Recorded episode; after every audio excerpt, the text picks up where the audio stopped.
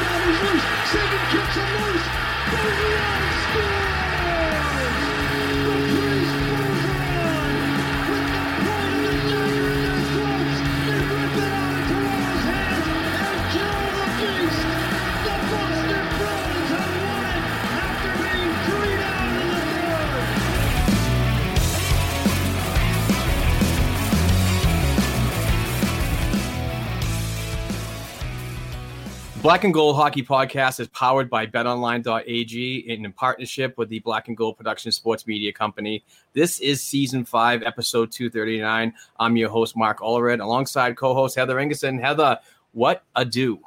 Hello, happy Sunday, my friend. Just ready to record, excited to have a guest. So Yes. that's it. You yourself, you look happy, you look good. Happy Sunday. Great mood. I had an unbelievable weekend, had a blast talking on the Causeway Kings hockey podcast last night. Um, unbelievable program. We had Ryan Ellis, we had Kevin O'Keefe, we had the Beehive, Brett Howard on there, all Black and Gold Productions uh, colleagues. Um, uh, Merrill was there from the uh, Causeway King, and ob- obviously the man, the Messiah himself, uh, Benny Rabbi, who is the host of the Causeway Kings uh, hockey podcast. So thanks to Benny for the invite last night. Tremendous. We, we talked for over two hours. Wait till you guys hear this this program because we went over everything, and there was a multiple multitude of opinions on that program. So super excited to uh, to be on that last night. Yeah, definitely. Everyone listen. I was a little jealous. I had to miss it because I was at work, but Yeah, but then after that, we hung out. So we Yeah, had a I had a drink out on the deck and a little extracurricular activity, and then we were planning actually planning our show today with our special guest. And we do have a very special guest today as black and gold hockey.com writer and host of the Puck Lines hockey podcast. Andrew Taverna joins us to talk everything off-season Boston Bruins, particularly the week he spent covering the Boston Bruins development camp held at the Warrior Ice Arena for the last five days. So, uh, really excited to get his opinion about um, the the uh, who, who who really caught his eye, whether it be a Boston Bruins prospect or a camp invite. especially the camp invites. Yeah, yeah, I'm excited. That's what I'm like. Thank you to Andrew. Um, I don't remember. Someone had tweeted thank you to, but I just want to say out loud, thank you, Andrew, for going. And s- like, I didn't get to go. It's very weird that it's very rare I don't get to go at least one day. So I'm glad that yeah. eyes in the building to really I- not just hear it from the other media, but from people in our own camp's eyes. I would have been there, but it's just the way that development camp landed this year. As I said on the last hockey podcast last weekend, it's just it happened in August, and I'm usually uh, plan my vacation time around late June, early July when these events happen at the Warrior Ice Arena. And we we were unfortunate we didn't get media credentials this year because of protocols and and communication that just didn't really work out very well between. uh, who can be in the building, who can't, and and you know the interviews and so on. But the interviews were done by Zoom, so it's uh, a little complicated when that happens. But hopefully next year we you know full normalcy, we get back into talking to players again. And uh, but I do want to thank Andrew for his time. Um, speaking of thanks, I do want to give a quick shout out to my friend and Amesbury resident also former Amesbury firefighter. Thank you for your service, Mr. Glenn Fournier. He's the one that put these uh, cornhole boards together. I know we talked about it a couple weeks ago, but I couldn't get the picture up. Well, finally, I got the picture up. So this is the a tremendous job by uh, by Glenn, and he does these all the time. They're all custom made and so on. They're very they're relatively inexpensive, but they they're awesome. I we've been using them every nice day, and, and and it's few and far between in New England these days to have a nice day. So uh, when it is nice out, it's good to have me and Courtney out there playing on these boards. So huge shout out to Glenn um, for these custom boards. Uh, tremendous job. And um, if you want to uh, get, you know, if you want to get your own set, you can always reach out to me at Black and Gold Productions LLC at gmail.com and I'll gravitate you to the way to talk to Glenn to get your own boards done before we get into the hockey talk with our friend Andrew, I do want to talk about show sponsor betonline.ag. BetOnline.ag has the fastest and easiest way to bet on all your sports action. Baseball is in full swing, and you can track all the action at betonline.ag. Get all the latest news, odds, and information on all your sporting needs, including Major League Baseball, PGA Golf, and all your UFC and MMA action. Real time updated odds and props on almost anything you can imagine. BetOnline.ag has you covered for all the news scores and odds. It's the best way to place your bets, and it's free to sign up. Before the next baseball pitch or the next 50 foot putt for an eagle, head over to betonline.ag on your laptop or mobile device and take advantage of the 50% welcome bonus on your first deposit. Don't sit on the sidelines anymore, folks. Get in on the action at betonline.ag. Don't forget to use the promo code CLNS50. That's CLNS50 to receive that welcome bonus with your first deposit. BetOnline.ag, your online sports book expert. All right, let's let's rock this shit. It's time. We have, like I said, we have a special guest, and his. Uh, we're going to talk about. It's just basically an uh, a roundtable kind of discussion, but we do want to gravitate to his uh, participation at the uh, Warrior Ice Arena for this year's uh, week long development camp. And um, and you can follow Andrew at Andrew Taverna on Twitter, and please uh, subscribe to the Puck Lines podcast. Uh, tremendous show that he does with Connor Green. Those two really kill it, and I look forward to the next the next episode because I think there's going to be some uh, uh, rumble in the jungle, a little bit of rumble, and I like that. I like the saucy stuff. But let's stop talking and get our featured guest in. What do you think, Heather? I think it's a good idea. The poor guy's sitting around like, geez, you thought Inga could talk. Just kidding. All right, we are welcoming in Mr. Andrew Taverna. Andrew, what's up, bud?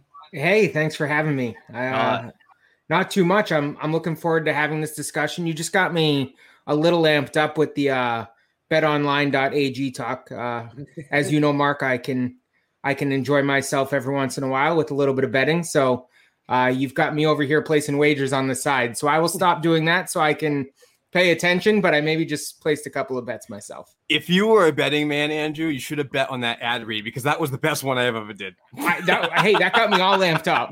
I, I wasn't going to say anything, but that was pretty smooth. I love it. I love it. Saturday morning, Saturday afternoon sh- shenanigans. But we are here to talk about the Boston Bruins. So Heather, um, we didn't. We're not going to do the pop-ups. I didn't load any questions or anything like that up to Streamyard.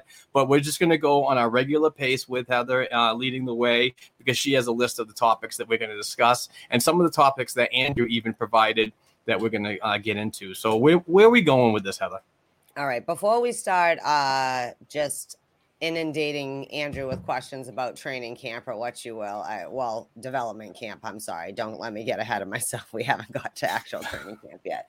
I thought we'd start with, you know, Tuukka always has to start a controversy. Do goes to a GNR concert in Fenway and like, like craziness. Um, I just thought it was funny to see Tuukka. He seems all right. He was up on his crutches at the concert, having a good time. What'd you guys think about that? And were you surprised that half of hockey Twitter went nuts nutso because Tuukka was not? I don't know what he was supposed to be doing in August or whatever, but the the big thing was was he alone? Like the picture he he was that somebody took, he looked so lonely.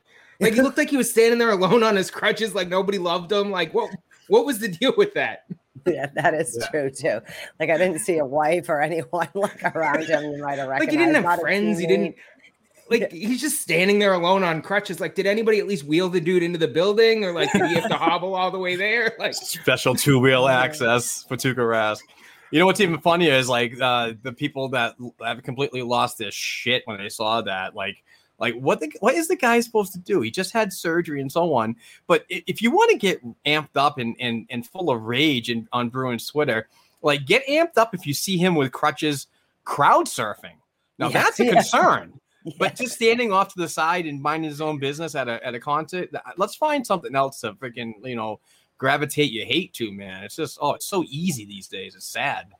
Seems yeah. Well, I mean, really turn their back on Tuukka by himself. I was gonna say it- being- it's Tuukka We we have. I mean, we have to hate him, right? Uh, by the way, the answer is no. Yes. Stop being an asshat and stop hating him because he has done nothing to you but be good. So Right. Sure. Franchise records, all the stats, just minus that Stanley Cup as a starter. as And a starter, also- though, I love love giving it back to people who tell me that he's never won a Stanley Cup because I know he was the backup, but it doesn't matter. He still has Yeah. won a Stanley Cup. Yeah. That's what I would say. That's funny. His name's on it, yours isn't. I always say, "Oh, sorry, not his fault that Timmy was on fire and he didn't have to step in. There was a time we thought Tuukka might have to, but he didn't. But you still earned it nonetheless, dude. You're part of the team." But uh, yeah, I just thought it was funny. Also, I don't know what I expected if Tuukka was in town, he'd be at the GNR concert. So I personally wasn't shocked. But like you said, I was a little shocked. He didn't seem to even like I didn't see his wife or like anyone. Just Tuukka standing there long longingly staring at Axl Rose or whatever. just I can't. All right, so that was a light one, and the other one was on, on Monday or whatever. I woke up to the weirdest video from the Czech Republic about David Krejci signing um, and the Extraliga.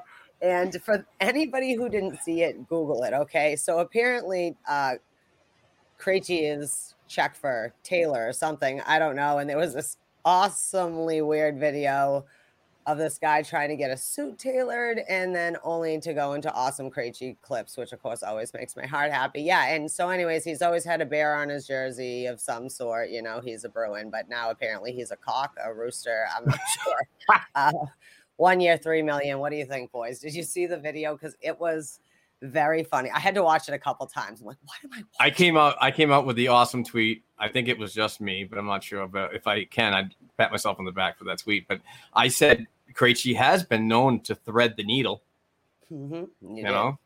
I believe I took away your Twitter privileges for that tweet. Um, He's such an asshole. I mean, Come on. No, I thought it was pretty good. Listen, I'm I'm happy he's he's headed back to the Czech Republic. It sounds like that's really what he wanted to do. He wanted to be able to play in front of his family and friends. I think for the contract he signed, it really sucks he's not a Bruin this year because that would really like to be that kind of final hurrah that I would think. I wrote an article that said that he has retired from the NHL. I subsequently changed the article title, but I don't take it back. So screw all of you who are trying to get up in my grill about it. Come at me on Twitter. I will come right back at you. That man, regardless of what Don Sweeney is doing to play with your little brains, is not coming back. But that's just my opinion. We'll Yeah. talk about that later on specifically. But um, my thing is like, okay, semantics. I too also thought to myself, he didn't technically retire, but he obviously isn't playing. And the amount of like craziness of like, you said retirement Yeah. that came at you, I was like, oh my God, I'm someone who loves words, but I think we might be being a little anal retental right Yeah. now. like, let it go, dude. Like, for all intents and purposes, he's retired at his age, we don't know. He could be back, he could not be back. But we'll talk about that one a little later. But it was that was just a hilarious video, and I'm glad he's got a home uh in Extraliga whatever in the Czech Yep. Republic at home. All right, Andrew, it's time. This is the this is the nitty gritty of the really only topic topic we have this week because we're just having a fun one here with you this week. But we need you to spill it all on the development camp. What did you see? Who impressed you? Who are my next defensemen? I think I'm in love with Mason Lohrei. Can you just, I don't know, Mark probably has more specific questions because you know him. He loves the young kids and what they're doing. But for me, just kind of a general, you have the floor, my friend, if Mark doesn't mind yielding to have your moment to talk about it. Absolutely not. Go right ahead, Andrew. Yeah, so I think um, just from my general impression, I anticipated going going there and thinking that folks were going to start off a little slow, right? I mean, a lot of these guys, because of COVID, haven't been able to be on the ice or have had limited ice time, limited time in the gym. And I mean, they started Monday morning off at I think it was 7:30 a.m. with Marchand leading a bike ride, right? Like so they hit the ground running. So I give a lot of credit actually to the Bruins development staff and I know I always kind of pump their tires. I'm obviously a big fan of their development team and their strength and conditioning coaching and those types of things, but I was really impressed by the pace that they started the camp with. I think the people that stood out to me in both the forward and the defensive group were the folks that were all effort all the time, right? You could tell there were some folks there that, yeah, they were giving it 100% effort, but like, you know, they'd be coming out one minute before you took the ice, right? Like, and they'd sit on the bench and then they'd immediately be out there. You had some guys, I mean, they had these little, I, I've got to guess, eight or maybe 10 year olds out there with iPads skating around, like taking speeds and stuff as some advanced camp by the way, more advanced than what the Bruins did uh, prior to the Bruins coming out. And you had some players out there uh, like Ben Meyers, who was sitting literally on the bench for the last 15 minutes of their session, just waiting to go, right? Like he was there, he was focused, he was dressed, he was right. So, like folks that were out there early, ready to go, engaged, were kind of the ones that ended up impressing me the most. I don't think that's by coincidence. Hmm. Uh, Mason Lohrei and Brady Lyle, they looked amazing the whole camp from day one all the way to the last day in the 5v5 scrimmaging. They just were on it, engaged. I'm really excited about Lohrei. Like you said, I think that with time and his body filling out a little bit more, he's going to be a really exciting uh, player to watch. Um, I was really amped on Ben Meyers, and I don't know why. Like, there wasn't anything specific, I don't think. I mean, just the way he kept his head up, the way he moved, the way he was engaged at all times. Those are the things I look for in a development camp. But that's kind of my my main breakdown and my main highlights. Yeah, Ben Meyers is uh, was a camp invite too, um, yeah. which is interesting. So, I mean these these camp invites are important because you not only you fill out the roster for the scrimmage at the end of the week and so on, um, but it's also an opportunity for management to like get a free evaluation of somebody that could be looking for a contract later on. And I'm not sure wh- where Ben Meyers is going to be playing next season if he's committed to a Canadian junior team or uh, um, a college program. But uh, just to have these guys in there for future, um, you know, you never know. I, I, remember Mason Jobst was a was a camp invite back in the day, and everybody was like, "We need to sign this guy." And Oliver uh, Galpalo, uh, which basically uh, didn't want to sign with the Montreal Canadiens and came down to development camp, and then the Bruins were interested in him. So there's there are similarities to these guys making appearances, but it's it's basically a free evaluation for future future serviceability, either in the AHL or the NHL. Yeah, I mean, so Ben Meyers specifically, right? He's in the NCAA right now. Um, he played for the University of Minnesota. I'm trying to pull this off the top of my head. I just wrote an article, so if you're looking for actual facts, that's probably a better place to reference than my my head. But I do remember he had 28 points in 31 games. So I mean, he was he was productive on top of the fact that in development camp, not only did he have quick hand eye coordination. He had his head up the whole time, but he had a release. Like that kid's got a shot.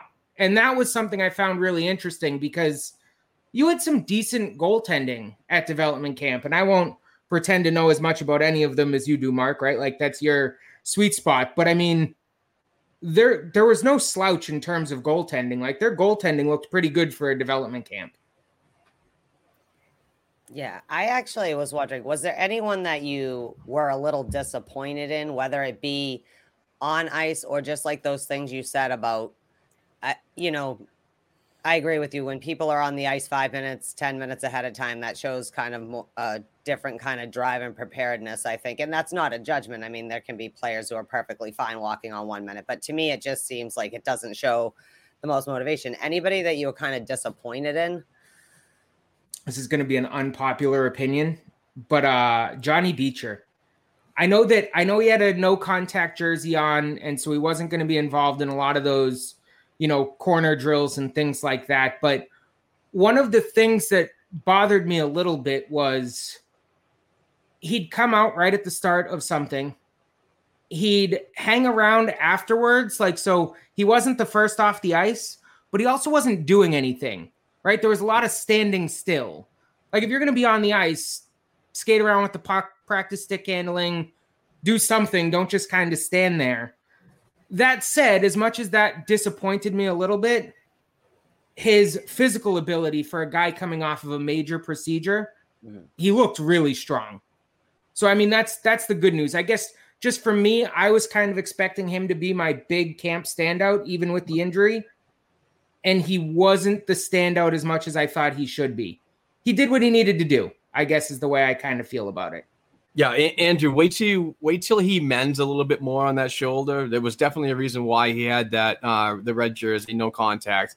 But I mean, get the Big Ten network, big guy, and watch Michigan next year because yeah. he's going back to school. He said it after development camp or during development camp that he's committed to going back for another year. And why not? Honest to God, if you if you're an American kid and you have a 98% chance of winning a national championship, I know that's a little exaggerated numbers, folks, but still because Not of the no, no I know, I know, but but the, the class that's going back, first round pick Owen Power, second round pick Beniers, and um and and Beecher and and and there was five pe- five players out of Michigan that were taken in the draft. If those guys are going back, those chances of of getting a national championship are that much better. And and contrary to the rumors that Beecher was going to sign pro that is not happening. He's going to go back one more year, his junior year, and then if if if he wins a championship, sign pro.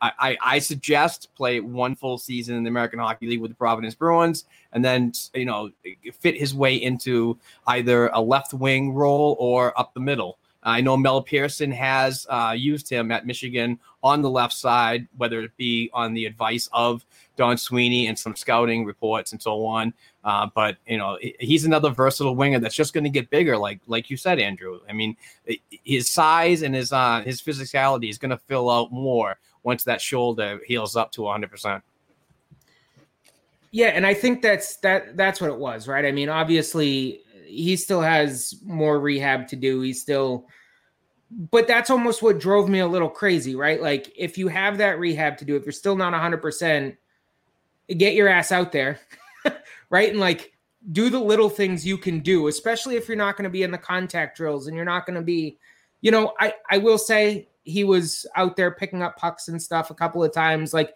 he was trying to be involved. I guess it's just somebody that I had a higher expectation for going in. The person I was maybe most excited to go see didn't make my top performer list, which was just slightly disappointing for me.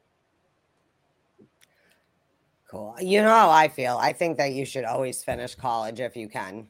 Like I understand you might be total, but like really what are you waiting around to finish growing or to play in the AHL when sometimes like you said if you're on a powerhouse it's better to just go back and try to win your national championship or whatever, get a little bigger, a little stronger, you know, make yourself even a little more rounded. Be, be careful. I I tweeted something about somebody staying in school the other day, and I thought you know Twitter was gonna come burn my house down. Like, did you man, did, did you get the Jimmy Vesey people freaking attacking you?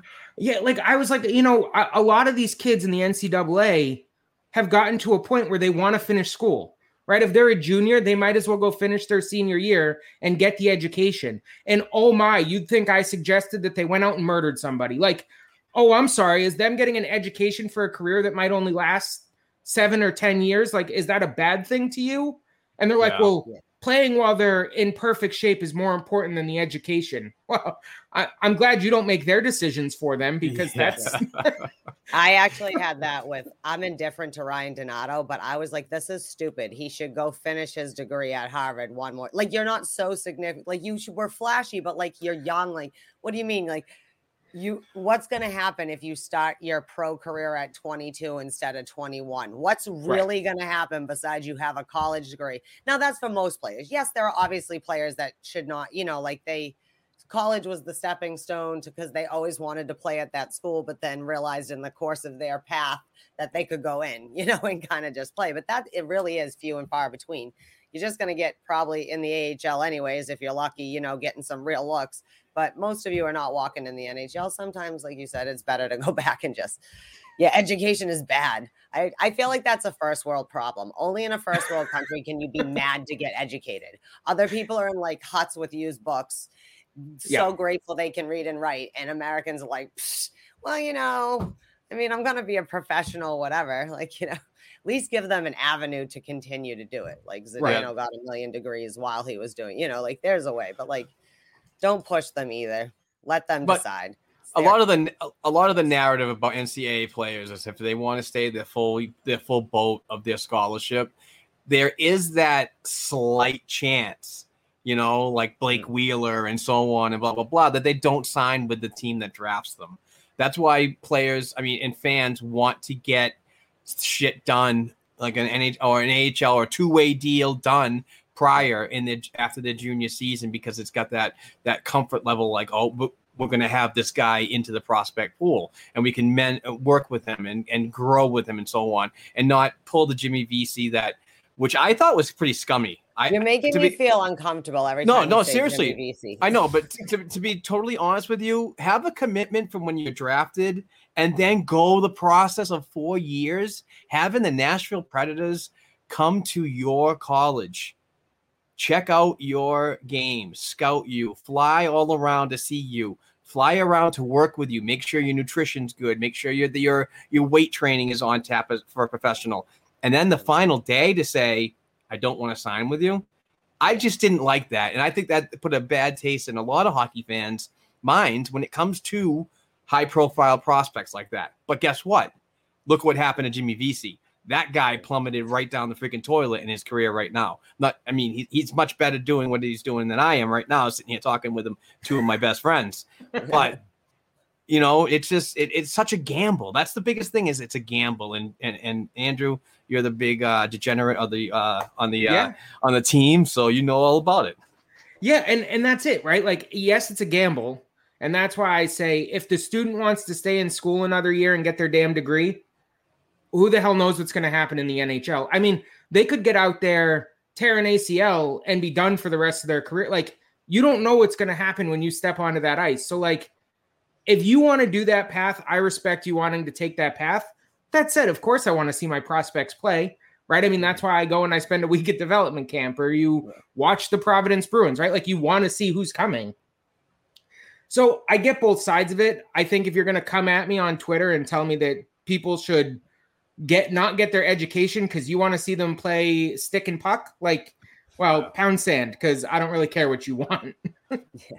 exactly i mean in the end you have to be a healthy well-rounded human being an adult and whatever that's the best for don't tell twitter that yeah. jesus well, Christ. And, and there's a chance you can sign all you want with a team because they love you and then you get buried for six freaking years in the ahl when really you could have just been buried there for five and still had your college degree from your big name school a lottie da. You know what I mean? Like, I or you could be Bjork and end up in Buffalo. Poor guy. That's poor guy. true. I know. Well, it happens Sorry. to the best of them. Also, that's it's like when people say first round draft picks. Do you know how many first round draft picks have ended up somewhere just to have their NHL dreams die? Like that doesn't. Mm. Like it's always strange to me. Zach Hamill. There are Jordan Caron. Nick Ritchie first round pick. People like that. No, and like you might have still have a career. He's young, you might know, but you've just listed some examples that we know have established did not work. So, you know, like I'm just saying, like, not all first round draft picks are the same. Like, there's a difference between Sidney Crosby and um, Cameron. like you said, I can't. I'm stunned you even brought it up. I can't.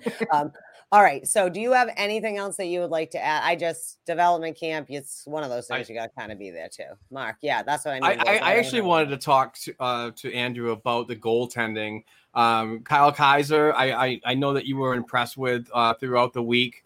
Uh, we saw a lot of video pro- uh, provided by the BostonBruins.com and the Twitter account Uh, Zachary Stejkal, I'm not sure. He's a cap, camp invite. But the other camp invite that I wrote an article about was Keith Petruzzelli. And he was a, um, I just said that, a camp invite um, out of Quinnipiac, did not want to sign with Detroit. Invited to the Boston Bruins uh, development camp, which I thought was a good auditioning point for him to possibly get like a, um, a uh, an AHL contract with with Providence and possibly place him in the East Coast Hockey League with the Maine Mariners and kind of add to that goaltending depth as a young player and growing and developing and so on. But um, I'm, I'm I was quite surprised that they gave a two way deal to Callum Booth, who was with the team uh, as of last year to be that third fourth goaltender because they um, in the COVID times you can carry three goaltenders, so an additional one needed to be uh, had. Plus, you can expose Callum Booth for the uh, Seattle expansion draft. But I'm curious on your take. Did he have a really good camp, or was it that bad that the Boston Bruins saw something that they didn't want to take a chance on and signed Booth instead? So I think he had a decent camp. I don't think I don't think he had a standout camp, and here's why. He went through periods of time where he looked like he was going to stand on his head and be able to save anything that came at him. And and he's a big boy, right? So like he fills out the net. Like there shouldn't need to be a whole lot of movement. And and Mark, you know how I feel already about movement and goaltenders, right? Like one of the first things I want to see work out of your game is those extra moves that open those holes. He had a lot of that when the pressure started to actually mount. You come at him one on one facing a shot, he'll be positionally sound. If you start to move around anything where it was like tips in front of the net, scrambles, things like that, he just had a lot of that motion that I think probably opened up more than they were looking for. That said, still a little surprised they went the Booth Road because that just doesn't that just doesn't add up for me. I don't know why that's the case. I think you could take either of the guys that were invitees, right? Because they're not actually in the Bruins prospect system. I think you could have signed either of them and maybe been in in similar shape. Yeah, and and and the, the door's not closed on Keith. I know he's being invited to another development camp as we speak. So whether he signs a, a, a minor pro deal with them or not, but the Boston Bruins can definitely come in and, and keep those options open for that good goaltending depth and have him work with um, Bob Essensa or even better, uh, Mike Dunham that does do the traveling for the for the team when it comes to development in the crease. So um, I, I, like Keith. He's I mean obviously I like him because he's a Wilbraham, Massachusetts native. You know, went to QU, had a good year there. I think he's got some really good skills, but it remains to be seen where he fits in that whole developing depth and where we want to go with that. Also, the timing is is speculant too. Obviously, you we don't know what's going to happen with Tuukka Rask. Um, so with the loss of him, you get all uh, in in the folds, uh, Swayman as his backup, and then uh, Troy Grosenick at the AHL level working with Keyser. And uh, Callum Booth is obviously, I think, going to be with Maine. It leaves another spot in Maine. So you know, it remains to be seen. I, would like to see Keith in that role in the East Coast Hockey League level, kind of work his way up. You know, it, it put the stake in front of the wolf and see how much he works. You know, but um, it remains to be seen what happens. But I don't think the door's closed on him because if he doesn't sign anywhere else by at least September, it could be an opportunity. He goes to Maine and uh, works with a uh, new head coach um, uh, Ben Guite. Yeah, and I wouldn't I wouldn't mind seeing him in Maine, right? Like I think that's the right spot for him. I think he definitely beats out Stechko, I believe is how you say his name. I'm not actually positive on that, so don't hold me to it. Um, Stechko got small on me a lot, right? Like he just he's one of those goaltenders that instead of coming out and getting big, just kind of cowers back in, and there's nothing that drives me more insane than that. So like, I would definitely give it to him over you know Stechko, but I I think you're going to see one more signing. It might be him, it might be somebody else. I'm still a little put back by the Booth signing. I don't know why. Like, I don't have a good, you know, legitimately knowledgeable reason. Just maybe not what I would have done, especially with, oh man, I'm going to get some real enemies from this podcast. I don't see Rask coming back. Like, I just, I don't see it. You let Chara walk, you let Krug go and sign somewhere. Like, you aren't afraid to let people walk, Don Sweeney. So why are you Heather, how long ago did I say this? Yep. A Not long ago at all. Mm. I, I I just I see the writing on the wall that this organization respects what he did in his 14 years, respects all the accolades um in the stat uh, categories and and and league numbers and so on, but oh, I, I don't know if they're prepared for that cap hit. Obviously, they're not with 1.8 million on the books right now, and I don't like the idea. I said this on the Causeway Kings podcast last night, guys. I said that it's not a good idea to have Ullmark and Swayman as your tandem. And if they're league busters and you're going on to Jennings and, and Vezina uh, caliber goaltending out of this tandem, what do you do in February and March when Tuukka's seemingly healthy? Those were the air quotes right there for the audio listeners. Seemingly healthy, that you're going to bump out a kid that could be having a career year in his technical still rookie season and dropping down to the AHL to bring in Rask for a month and prepare him for the playoffs. And, And nobody, the future of the future of your franchise. Yeah. That's the thing we need to remember about Swayman. If you're going to put him into this position, you didn't just sign another goalie for four years to bring him up to where he needs to be at the NHL level Exactly. to go bump him back to the AHL for a guy who's coming off a major surgery. if it's it doesn't make- warranted, if it's warranted for Swayman to go down and continue development, that's a totally different story. But when he, if he's on a high, that really doesn't. I mean, I've never played at the professional level, so I don't know what it takes, what what it's like to be knocked down a peg for a guy that's a little better. You know what I'm saying? I'm a beer leaguer. Yeah. That happens every freaking game. Right. And I mean, I can't be trusted with my takes on Swayman because I think I'm in love. So I really- said last week you don't sign a five point five million dollar backup goalie. no. Not a goalie that's supposed to be a starter in this league. So Yeah. that's kind of uh And people hate that. Heather. goodbye, They sweet Tuukka. they hate the idea that Ullmark is going to be the one A, Swayman the one B, and they're like, Well- no, it's not the way it goes. We'll, Sway, talk, we'll Swayman, talk about that later too. okay, That's definitely on there to talk more in depth about like what to do about the Swayman Ullmark. But as for Tuukka, to stay on that, I don't think Tuukka, at least, especially not this year, and I don't see unless Ullmark sucks really badly or whatever, and you sign him as Swayman's backup for 2022. You know what I mean? At Yeah. least like you have someone, to, he's a trade chip. You have him under, you know, we very rarely have people sign for the term that helps us protect our picks in the draft and stuff like that, like, you know, assets. and for that- if and- Tuukka's and for gone. Sorry, Tuukka. and for long time and for long time listeners and new listeners that might just join us today because Andrew's like so awesome that he Yeah. brings in like a whole crew of of awesomeness. You know, we're not Tuukka haters. We were we were I've been support we've been supporters for years, but it's just maybe it's time. Maybe it's time to move on to something fresh, something different.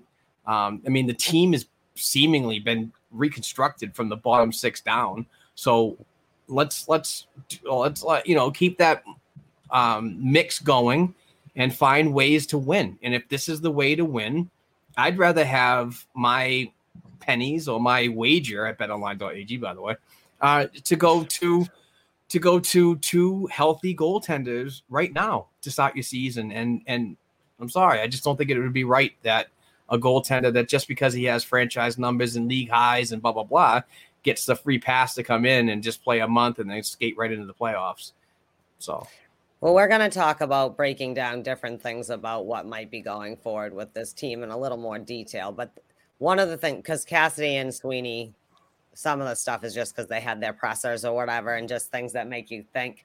Uh, but one of those things is that Cassidy says that Charlie Coyle is the obvious choice for second line center, and uh, you know, I, you know, I'm not like I, I'm in love with Bruce Cassidy, but I think he's a good coach, and I support my coach and my team. Like that's what my whole thing was with people with Nick Ritchie is you can not like everybody on your team and still support your team. That's asinine. It's the dumbest argument in a team sport I've ever heard in my life. But says Charlie Coyle, and he kind of was going on like because the most familiar and whatever. And Cassidy seemed a little bit to me. This was just my observation that a little bit like a coach that now has too many players that he's not familiar enough with and he's not you know now he has too many options and he just kind of had that look about him, but he was very kind of well. Charlie Coyle is the obvious choice for second line center. So that being said, do you guys think Charlie Coyle? I mean, obviously Charlie Coyle is the obvious choice, but let's talk about the second line center situation for a minute. Is I guess what I'm going with. Andrew, you want to, any thoughts on? Like, but did you? I don't know. Just Bruce to me seemed like he now seems like he's got a lot of players. Some of them he may not even want his team. Like, geez, man, I don't know. I'm already. I'm haven't even said bye to David Krejci yet. You know, leave me alone. I.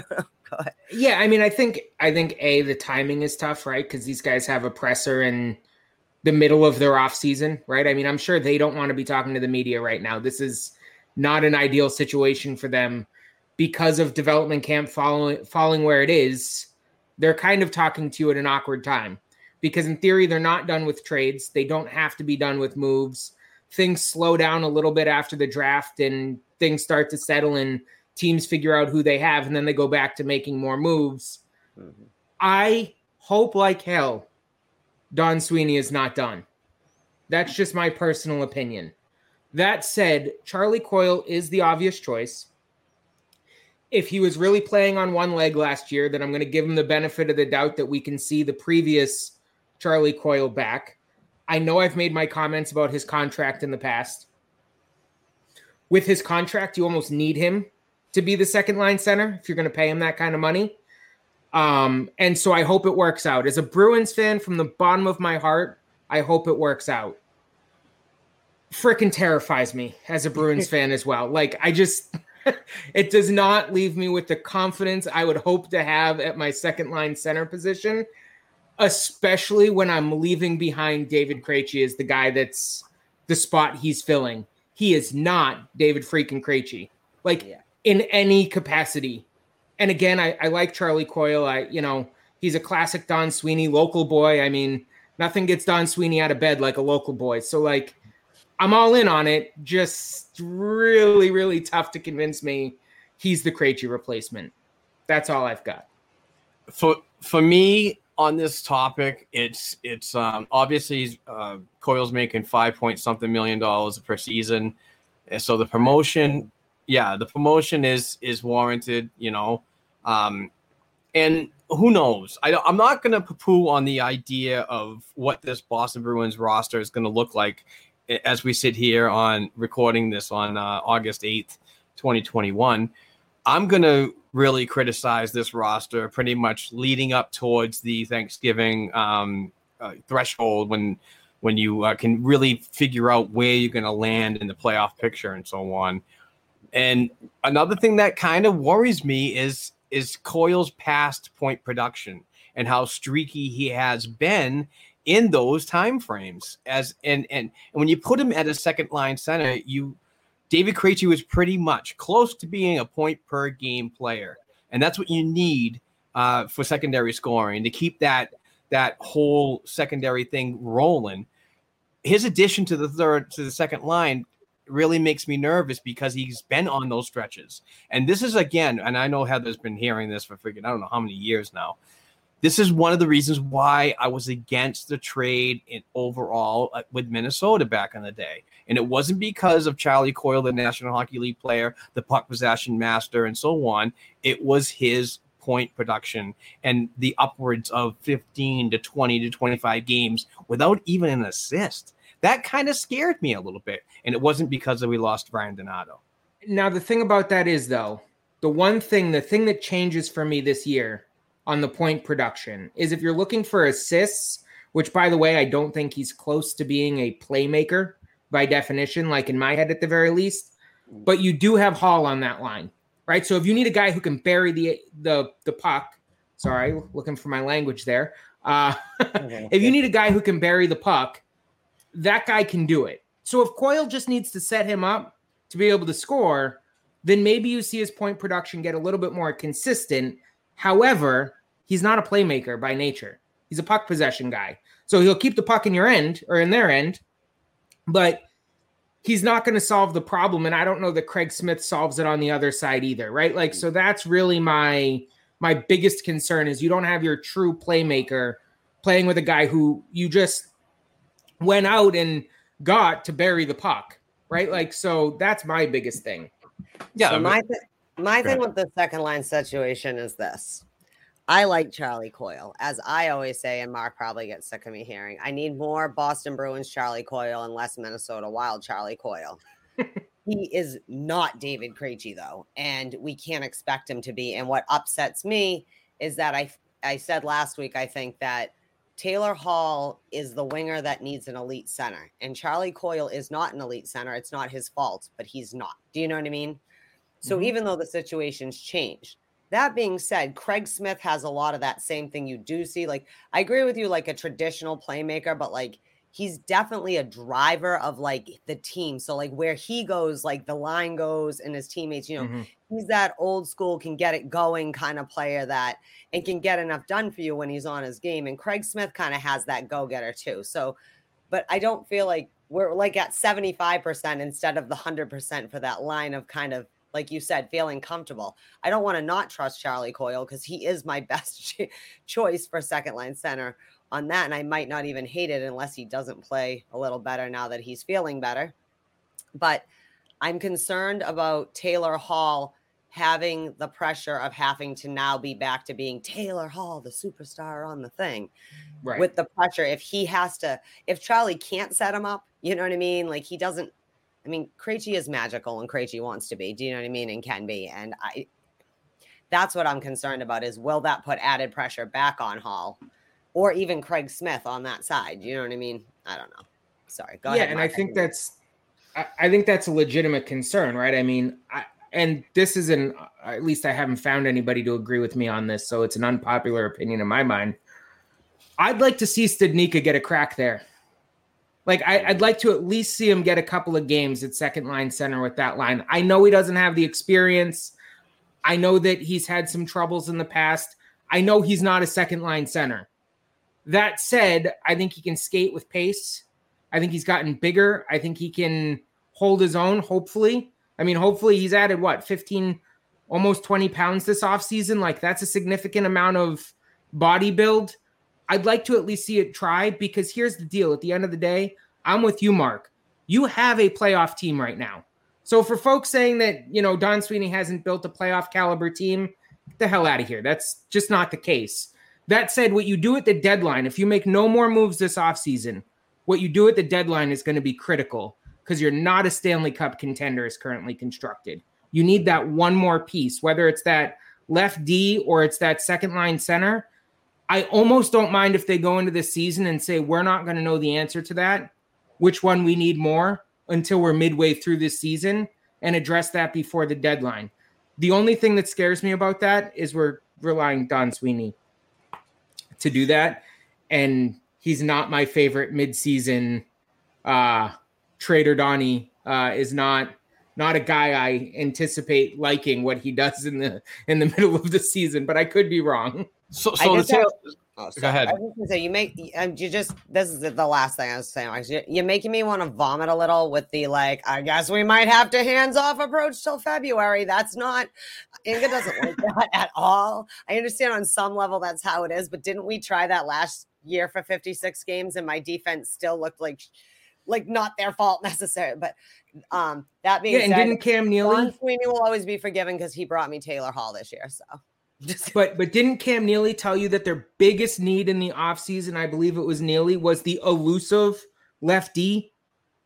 Like, Yeah. did we go out and find the replacement for the elusive lefty? Get the hell out of here. Don Like, Sweeney said the same lefties. thing. like I like please, please, please tell me you're not done this offseason because if you're not doing anything else to shore that up, you came out and blew a bunch of smoke up my you know what because that is you did not get me what you told me you were getting me. I, bel I believe that something's going to happen. Either they address the center position via trade. I mean, you could put Jabros, you could put a pick involved, which I'm not too. You guys know I'm not too thrilled about that because we still need to build up that prospect pool. But um, what prospect pool? No, yeah, shut your face, shut your face. Um, no, but you know, I, I mean, there's there's an evaluation process. There's a little bit of patience. We're realists. We, we we like to give the well, I know I do a little bit of patience for Don Sweeney and his staff to properly navigate through what they need to do to address the weaknesses on this team. So I, I would like, to, but I don't want to go as far as past the new year because I, am a guy that doesn't want to wait to the uh, trade deadline. I know we got kind of struck gold with the Taylor Hall thing, and he created really good chemistry with with. Well, because um, he put on a mask and robbed the Buffalo Sabres on his way out of town. Yeah, I mean, Taylor, Taylor, Hall essentially was like, "Where's the Brinks truck? I'm robbing this thing, and you're not going to stop me." I mean, ran, that Brinks truck ran over Kevyn Adams, new GM of the Buffalo Sabres. yeah, exactly. Buffalo continuing to be a winning franchise. Never mind. Sorry. But I'm I'm I'm, on, I'm totally on board with giving these guys a, a little bit of time to create some chemistry, and whether in Charlie Coyle can get that with two I think I still think Craig Smith is a very valuable winger. And he, you know, he puts the goals in, he, he shoots. That's the biggest thing I like about Craig Smith. It's not about his, he's not a 40, 50 goal scorer and so on, but look how many pucks he puts on net in in stride. Hmm. In like he, he can get a shot off a net in a phone booth.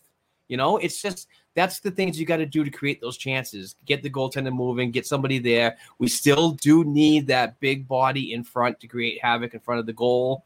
I know we missed it a little bit now with uh, Nick Ritchie going to the, the, Toronto Maple Leafs. I know Heather, you're probably going to kill me later for saying that, but still, I'm upset. It, I'm crying a fucking river over here, guy. but I, I, I just want to give him that much time. I don't want to just shit on the freaking roster being built right now. So I just think that you know, once these guys work together, they they they get the camaraderie during the off season into the training camps, and then this side of the year. I, I, have a really good feeling we're gonna this team is gonna like shock people, in my opinion. I am not a, saying I'm not saying shock as in we're going to the cup. Get the duck boats ready, yeah, that, or anything like that. It's just, it's just. I think we're just going to be one of those teams that is always competitive. We spend the cap appropriately and so on, and I just think that we're going to be okay. You know, the okay, sky's not to win this year. A couple things on I know. This, gentlemen, to continue. Damn window that. people.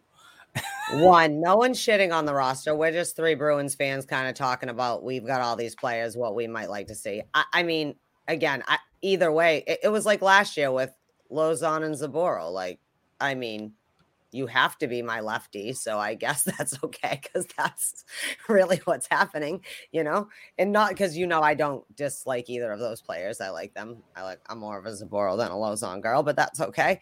Um, but I feel like one light that might come if you keep Craig Smith up there on the second line, if you assume right is that Coyle and Smith look good together earlier in the year when Smith was still lower down. So they do have a little bit of chemistry. We know that. So if just they could pop off, then it won't be the best. It won't be as exciting as our second line we had for six minutes and 48 seconds or whatever. but I was there, like I said, this is like my nightmare year and after year. We don't have wingers. We don't have wingers. Now we're like, what do we do with centers?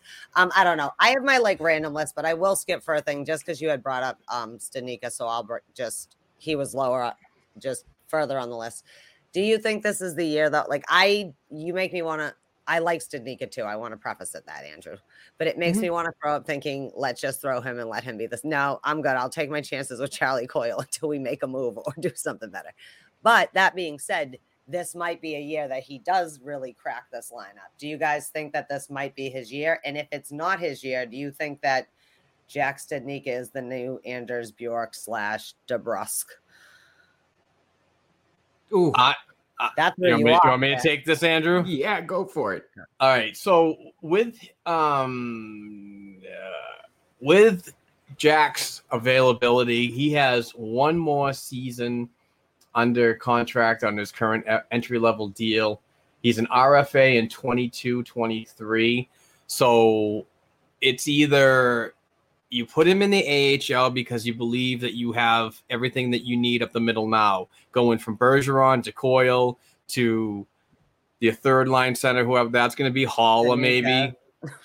yeah, and and then a Nosek on the fourth line. You can put without any um without anybody claiming somebody Studnicka in Providence for one more year, or you could filter him in a little bit. And I almost hate saying this, but if you get him NHL time and you don't be- and the Bruins don't believe that he has a shot to like secure an NHL spot anytime soon, you're building up equity in him by playing him at the NHL level and using him as a trade chip for somebody that you definitely need for a Stanley Cup run at the second line center. So you can get somebody else in there, move Coyle back down to the third. We're rolling now. I I, I kind of think that that might happen, but I'm not totally sure. I believe Studnicka is a strong player and a developing player, a good player, but the way that the landscape is right now and the way that the contracts are, you know, it's just for me, it's not lining up for him. I, and I hate saying that because I do believe in his abilities and so on, but I mean, it remains to be seen. I think that he is. You you have to give him value this season because you either need to move him or he's not going to be much for you. Like I I don't see him being the permanent solution. I guess to your next what two years to go win a cup. I mean, you can't even get, and I know we'll talk about this later. You can't even get Bergeron to commit right now to another couple of years. It doesn't sound like like I think Bergeron's going year to year at this point because I think if he wins again, he's the hell out of here. Like he's he's good. He's going to go spend time with his beautiful wife and beautiful children and you know make us all look silly. Like he's just going to go sail off into the sunset if He's- he wins. He's going to take the path via Recchi. Yeah, yes, and I think that that's that's what we need to be prepared for. So, do I think Studnicka's your your long term solution? No. I think in a prospect pool that absolutely terrifies me up the middle, I don't really know what to say to that. Like, my point is right now, do whatever you have to do to win, because at this point you need to get ready for the rebuild.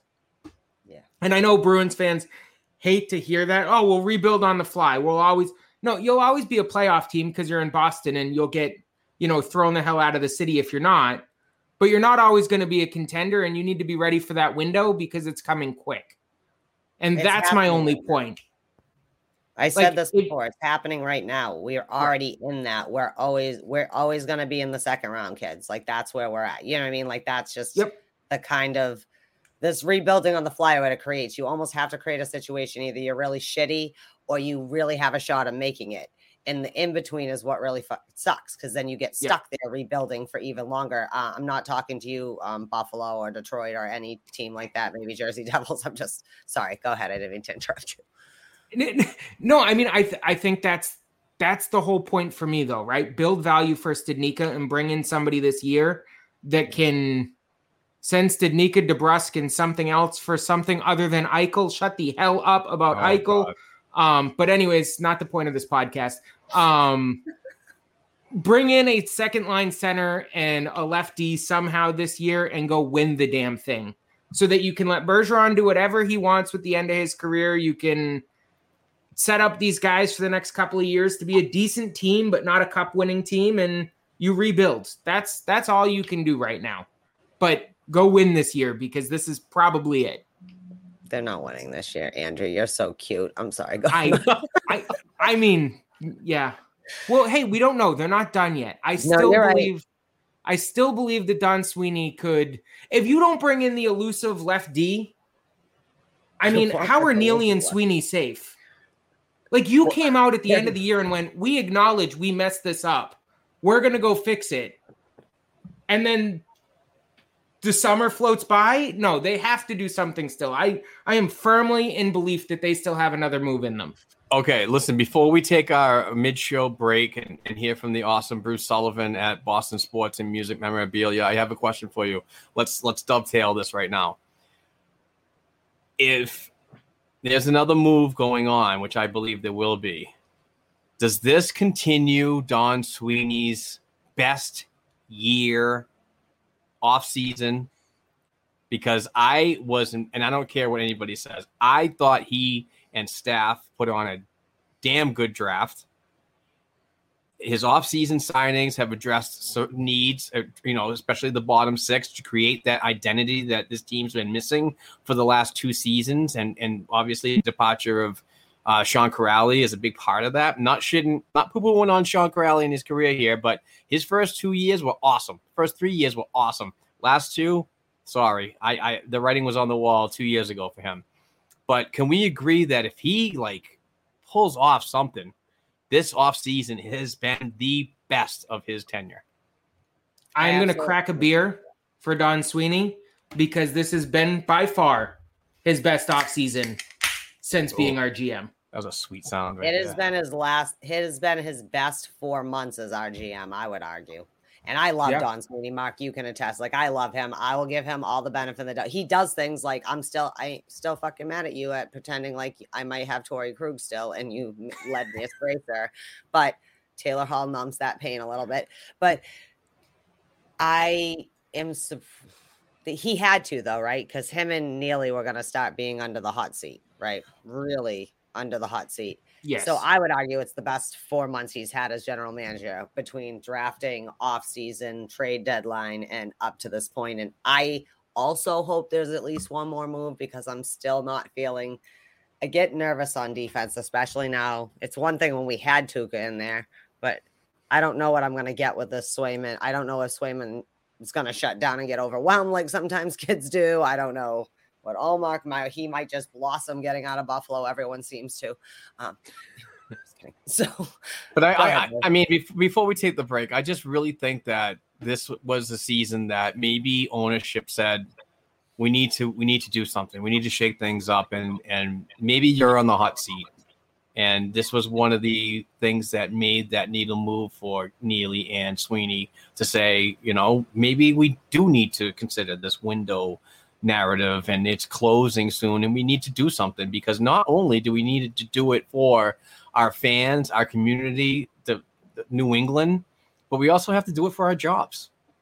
You know, I mean that's a that's a uh, really that's a, a dose of reality right there when you're pushed into a corner and you're trying to fight fight out of a fight out of it and uh, you know addressing certain holes on this Boston Bruins team that have really hindered the efforts of moving forward, particularly in the second round. So Yeah, I mean, this is this has been by far the best offseason. I think in addition to that, this is probably the most in danger they felt.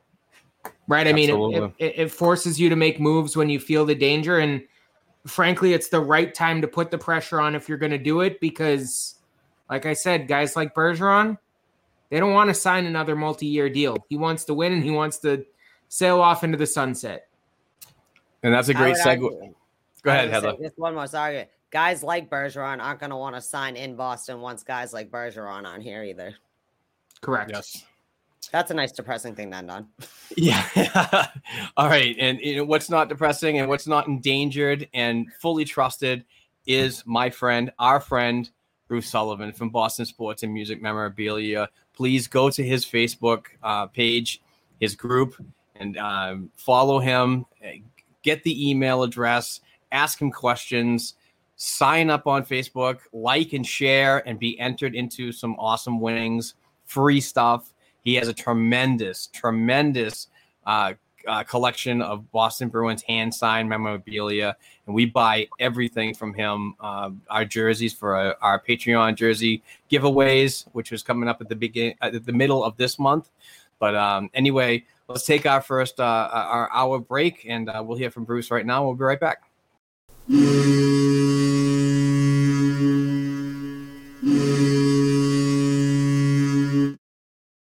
Hello, Bruins fans. This is Bruce from Boston Sports and Music Memorabilia with our black and gold memorabilia moment of the week.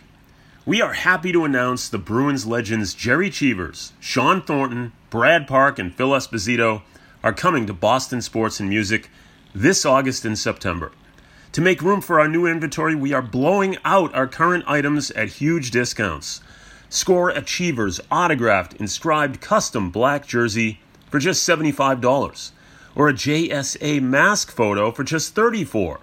Take home an Esposito autographed 8x10 for just $50 or a Brad Park 8x10 for just $30, or grab an Esposito autographed inscribed puck for 59 or a Brad Park puck for 34. For more information on our dozens of Bruins hand signed pieces and your chance to win free memorabilia each week, check us out at our Facebook page, Boston Sports and Music Memorabilia, or email us directly at bostonsportsandmusic at gmail.com. And be sure to tune in each week right here to the Black and Gold Hockey Podcast. Let's go!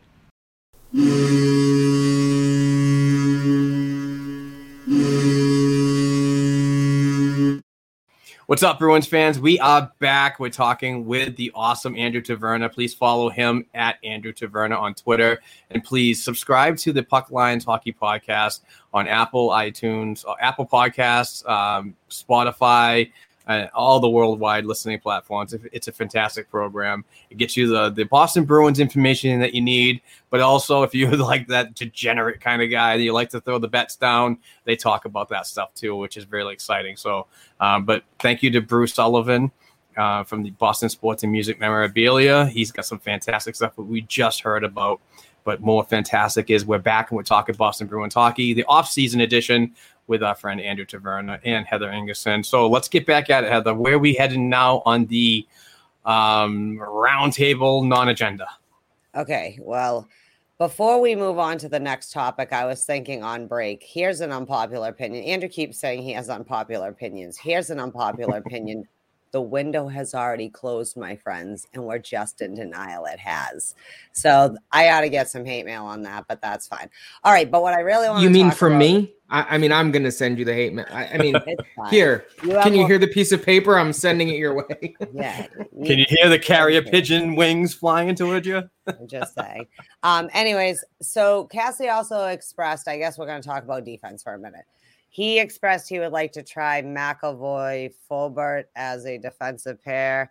Uh, I can see Andrew's face. It's funny. I was saying to Mark that sometimes your brain, and I think that we're our brains linked up and things I'm thinking you start ranting about, and I'm just like, like it, like it, yeah. But um, but um, how do we feel about this? I it, again, to be fair, I'm very adamant. I want, I like Grzelcyk and McAvoy together.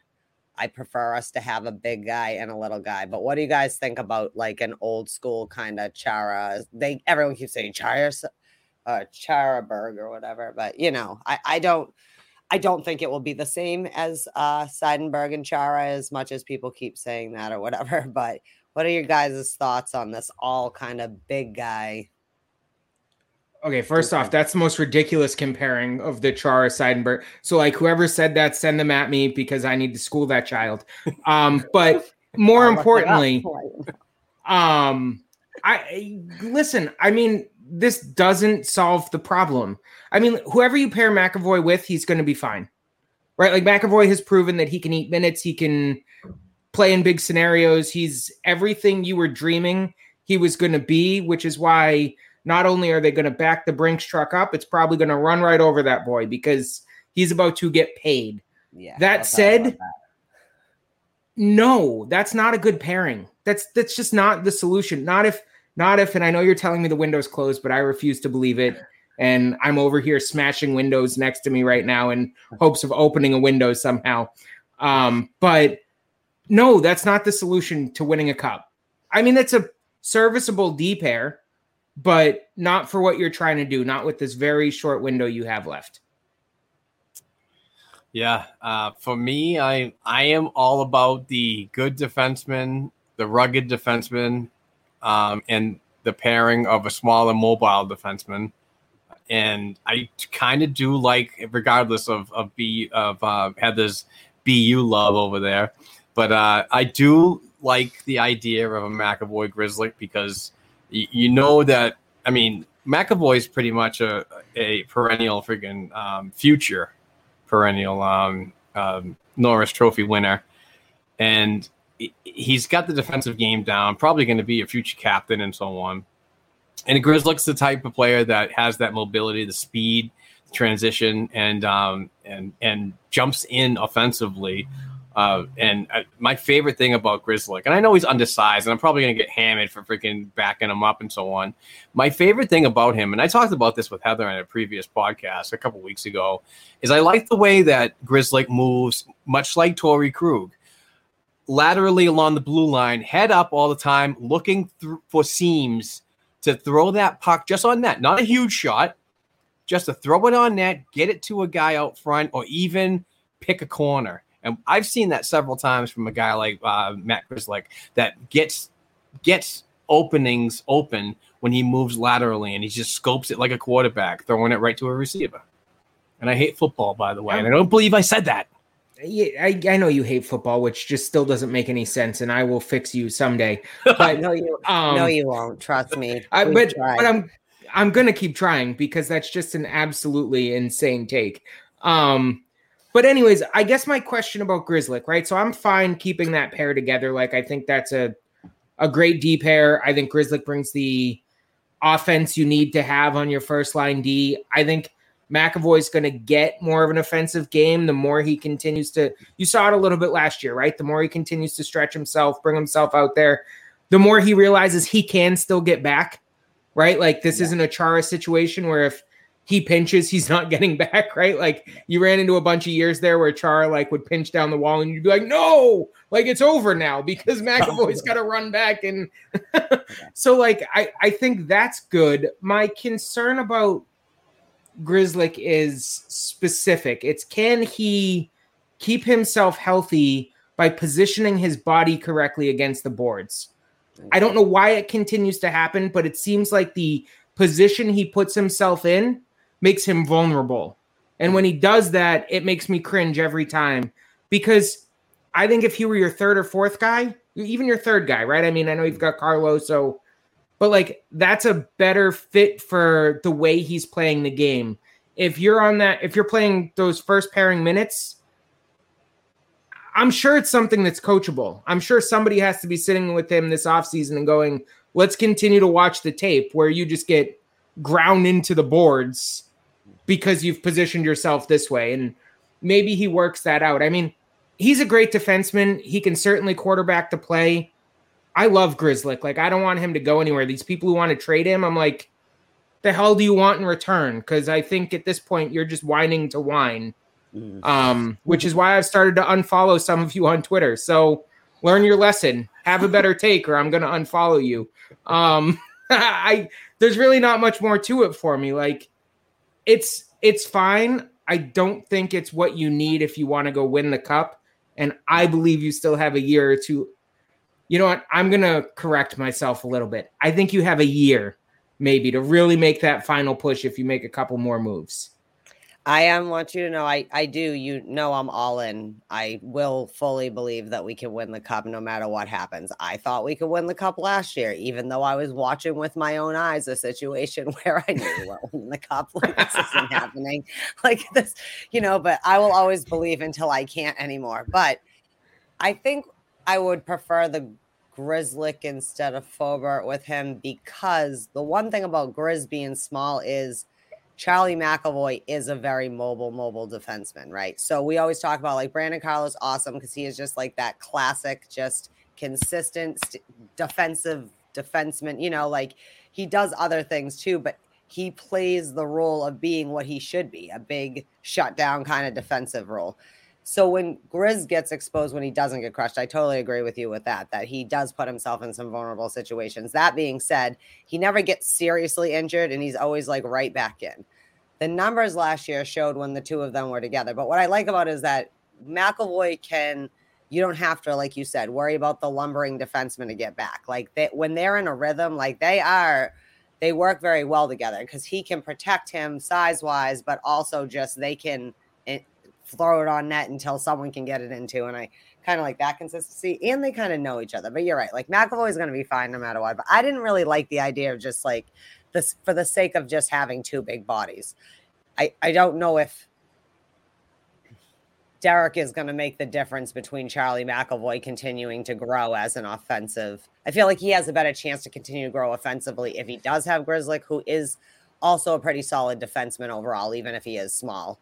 Uh, when he's messy, is yes, we can point him and McAvoy had two horrible games the last couple games of the playoffs, but the whole damn team looked like it threw up all over itself. So I can't specifically blame them. But, anyways, I wanted to bring that up. So I guess another defensive thing that's been going around this week is that we're trying to maybe get Jeremy Lauzon back uh, from Seattle. I don't know if this even makes sense now that we have all these other moves happening. I know, Mark, you love Jeremy Lauzon. You know, I don't care if he does come back, but I'm just looking like now we have too many lefty. What is, what are your thoughts, Mark? Well, you have too many not, not like prime lefty. Like, like you, you, you need your top lefty man. Where, where is he? Matt because it's not any of the people you brought in. So where is he? If they try and tell me that Forbort's the guy that's like brought in to be that top lefty, like no, that's a lie. So where is he? So Mark, actually, I want to ask you a question. you've been all over the Twitterverse about this whole Lauzon Seattle situation. I would like to hear from you in words rather than cryptic tweets what you're Thank you. actually thinking is going on. All right, so the the the narrative didn't start from me with the Lauzon thing. It was a report that the Boston Bruins were actively trying to go at Seattle because they have a plethora of defensemen. It was in That- French that report. So are you sure you're actually not a Frenchman just writing that report in line? I us? barely speak English. Are you freaking kidding me? Come on, man. Jesus. But no, but you know, I read what he said is, and I can understand that the the Boston Bruins were were really tough on losing a player like Lauzon. Now I know that he's got some some growing pains and so on as a younger defenseman, but he's more of that shutdown type of role. He plays with aggression. I liked his game. Could he be better? Absolutely, but we just didn't have time. And the way that the you had the way that the Boston Bruins went with the seven three and one, you could protect him if you went the eight eight and the goaltender whatever. But on the seven three and one theory, it just didn't work out. You only had you could only protect three defensemen. And I hate I hate when people come at me and said you didn't have to protect Grizzly. And I was like, yeah, you did because you can only protect three. You know, so you have to go back to the eight and one with with that motto, whatever that theory. But I just think that there's a good possibility that there might be a pick going the other way because um, obviously uh, Seattle's a new franchise, um, which is awesome. 32 rounding off finally. Uh, but they're also going to want to build their prospect pool for their future program, uh, American Hockey League team, I believe in spr- something Springs, California. Uh, but anyway, um, so yeah, I could see a second round pick going for Jeremy Lauzon. There is going to be a lot of left shot defensemen now. We're not going to have enough right shot, so it's like we're, we're- we're rocking the boat here on on left shot, right shot defensemen. Um, but I do think that, that there is some kind of talks that are going on. Uh, but one tweet I will freaking take credit for is is the the uh, the source that broke the news that Jay Leach was going to Seattle and, and is the uh, same person that reached out and said that he believes Jay Leach is only in Seattle for a season and might be heading back to the East Coast. Not saying with the Boston Bruins. I'm saying he bought a house in New Hampshire and he's very eager to get back in the coaching role somewhere on the East Coast. But so why? So okay. So why go to Seattle then? Even for the year, are you telling me the Bruins organization wouldn't have given him the open assistant position? It's a huge pay grade. And it also it also it's a resume builder, Andrew, seriously. Okay, I and you're you're probably right. You're probably right. I, I mean, Mark, you're you're most definitely more right than me, right? I mean, my knowledge of hockey is to to bet on it and to watch it. Your knowledge of hockey is actual knowledge of hockey. So like I'm not going to actually argue that. But if I were a betting man, which I am, so I'm going to go down this path, right? Like odds are if he got that much of a, a pay raise and he's moved out to the West Coast for a season, it just seems strange to me. Like, unless he's not bringing his family, like, is he leaving his whole family behind on the East Coast? I mean, that's just Kind of what I'm maybe I see him coming back. Kind of what I'm hearing. Well, that's, I mean, hey, uh, Megan, if you're listening, I'm leaving the whole family on the East Coast for this summer and I'm headed over to the West Coast. No, I'm just kidding. Um, but if my daughter doesn't sleep consistently through the night, I might not be. uh, so, yeah, I think it's uh, fine, interesting. Maybe he comes back. I would have liked to see him stay then and Yeah. take the open assistant position because actually, one of the things I found really interesting about development camp to go completely off topic uh, so that That's you guys, you know, do. want to kill me. That's Um, what we do. But uh, Chris Kelly and Adam McQuaid being members of the development camp coaching staff, right? I mean, so we've got an open position in the AHL, which obviously one of those guys is going to take. So then you're going to have an open assistant position with Providence, right? I mean, that's at least the way I'm reading it, Mark. You could Yep. correct me if I'm wrong I will. But then you also have an open assistant position in the NHL. And you've got two guys who are players with the organization who make sense in either development roles. If you have somebody coming from a development position into an assistant position, or you potentially have one of those guys in Providence as an assistant for some right. Like I think there's a lot of scenarios there. Let's put it this way: Chris Kelly and Adam McQuaid weren't here to play again. So what was their purpose for taking their jobs at the development camp? And is it a chance for the you know management to look at them as potential replacements? It Heather, do you want this one? No, go ahead. Okay. Um, in my opinion, and I've seen Adam McQuaid and I've seen Chris Kelly down in Providence in the one of the suites, uh, hanging out with Don Sweeney and so on. I think that this this is a grooming process for them to get into uh, player development as an executive, uh, more or less like how Don Sweeney got his position with the Boston Bruins organization. It's Sure. just to filter them in, you know, for bigger roles and so on. Um, I don't honestly see them being any part of the coaching staff either in Providence or in Boston. Not even McQuaid. No, I think it's going to be player development. Uh, I think Chris Kelly is going to be a forward guy, and and Adam McQuaid is going to be your defensive guy. That's going to that, that has that pedigree of toughness and and and can be that teacher when you need to lean on somebody in certain situations when you're around the net, you're getting hacked and so on. I think that he'd be a great leadership.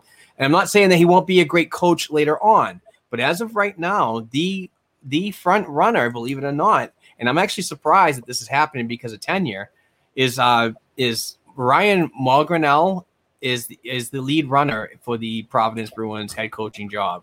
Uh, which means I don't know if Trent Whitfield's going to come back, how he's going to react to being kind of hopped over a little bit. Sure. But uh, but and the other thing is at the NHL level, you do not have to have a number of uh, representatives behind the bench. Y- You don't So you think you think they're just going to leave that that spot open? if they want to address it, then they, they can, but there's no legal thing that says you have to put another body in there to replace somebody. That's So- true. I, I mean, yeah, that's true. I just so who takes on that responsibility that's on the Bruins coaching staff today? That's my only know. thing, right? Like, so I- Maybe Trent Whitfield's the guy that moves up.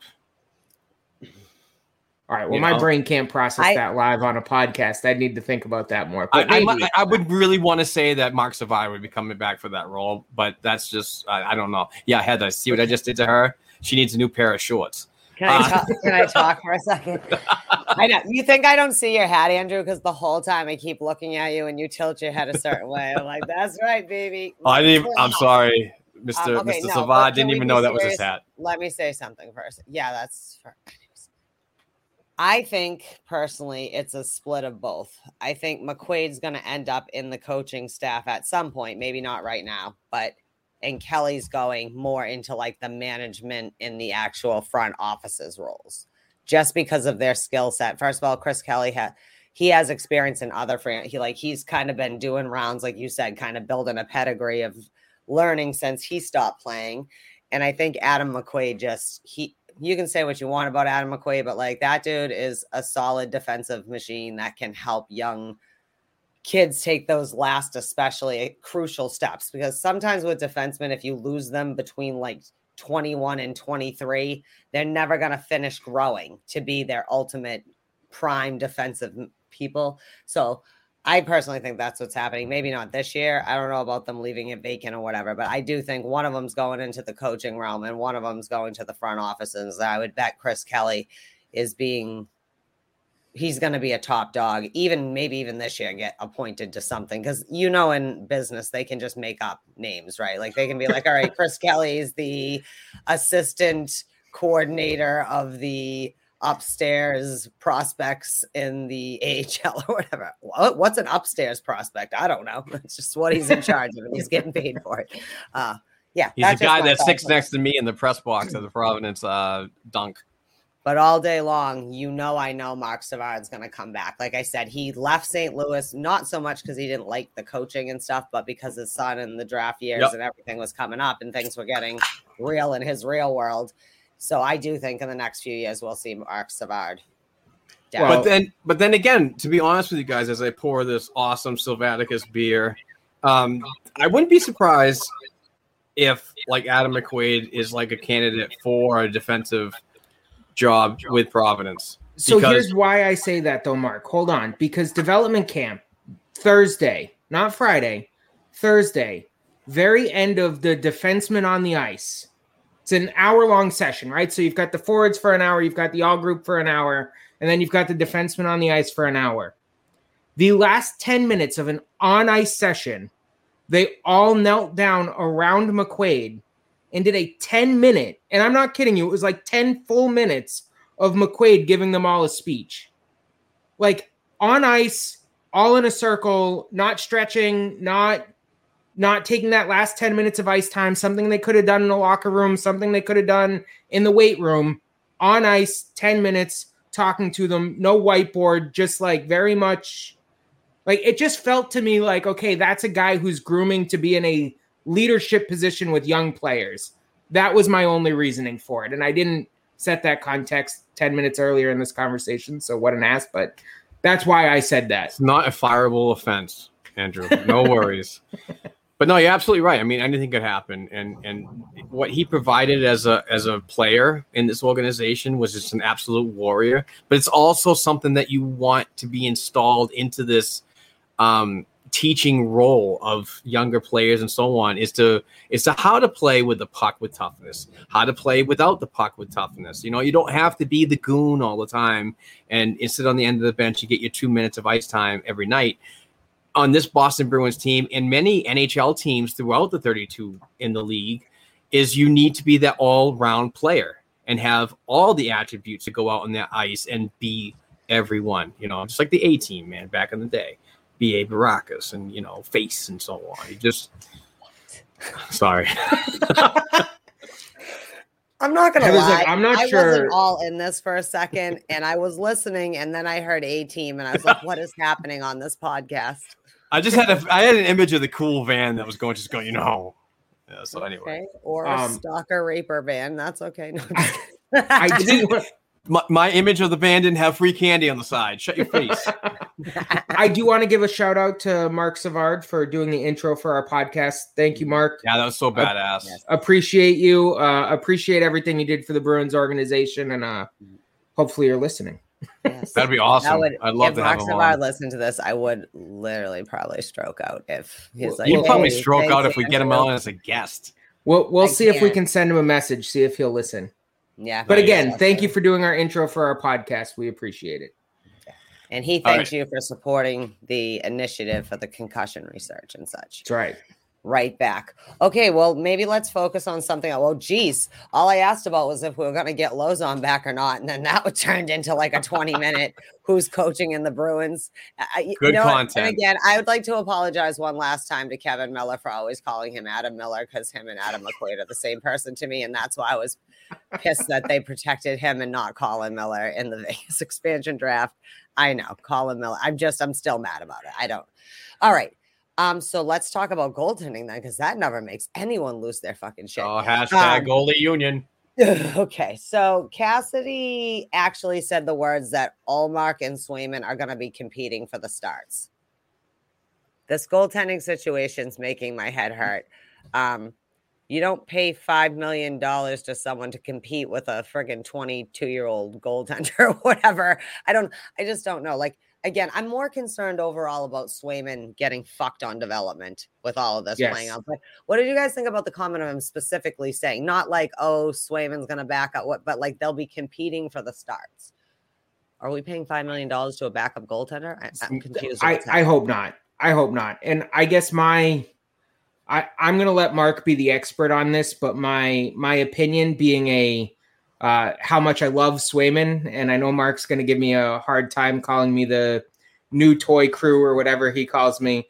Um, I am a big Swayman fan because I'm a big Hockey East fan. I feel like it's fair to be a Swayman fan. I'm a Connor Hellebuyck fan too, right? Like, Ain't no hell UMass back Lowell. guy.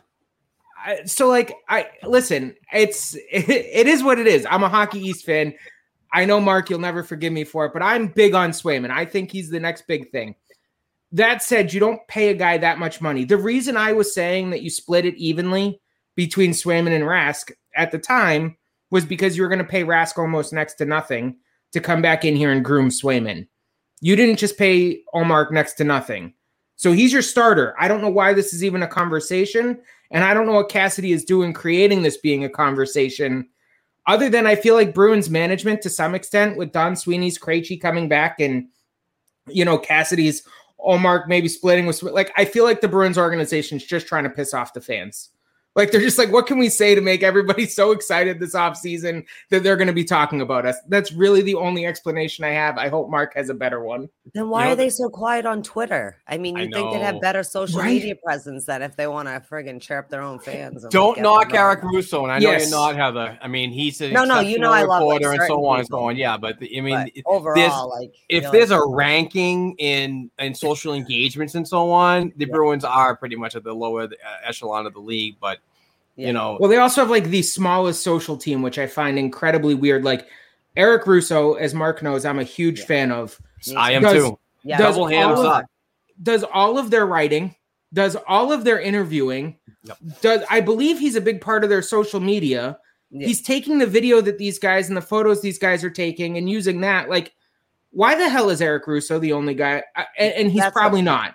But like, why is he the only guy that produces content? Shouldn't the Bruins have ten content people? Yeah, I mean, we have 10 content people at BNG. What, what what's happening? Like, Jeez, we have way more than that. well, I Yeah. my point is that the Bruins should be able to probably Yeah. match that. Is Right. right? Like, Like I someone know. should I edit like- the footage for Eric Russo instead of him having to take the footage. So you're gonna fly to Alaska. You're gonna get the footage. You're gonna edit the footage. You're gonna email the footage to Johnny. Back. Yeah, okay. Guy's Yeah, an hardest- workhorse. hardest working guy I think I've ever met. I respect the hell out of that. Maybe I- outside of Mark. Thanks, buddy. I love Wow, you. that's Big- high praise. virtual hugs. Oh. Anyway, um, Where do we go? from Sound was weird.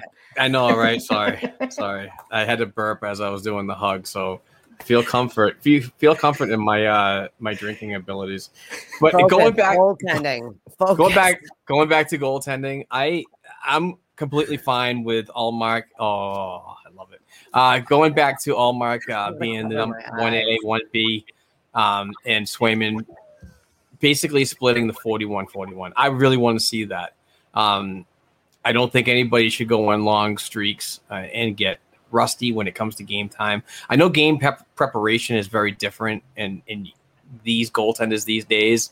Uh, under under the uh, skillful eye of Bob Essensa and Mike Dunham, are going to be fully prepared for no matter what situation. But I do like the idea of, you know, if Ullmark gets a shutout one day, maybe that you know Swayman gets the gets a start the next, and not like oh well he had a good game, and then let's ride this pony uh, for a while until I mean he's pretty much worn out, and then throw the younger kid in. I really want to go like a an, an almost like a, a you know uh, you play two, and then that guy plays two, and then even it out throughout the season and so on.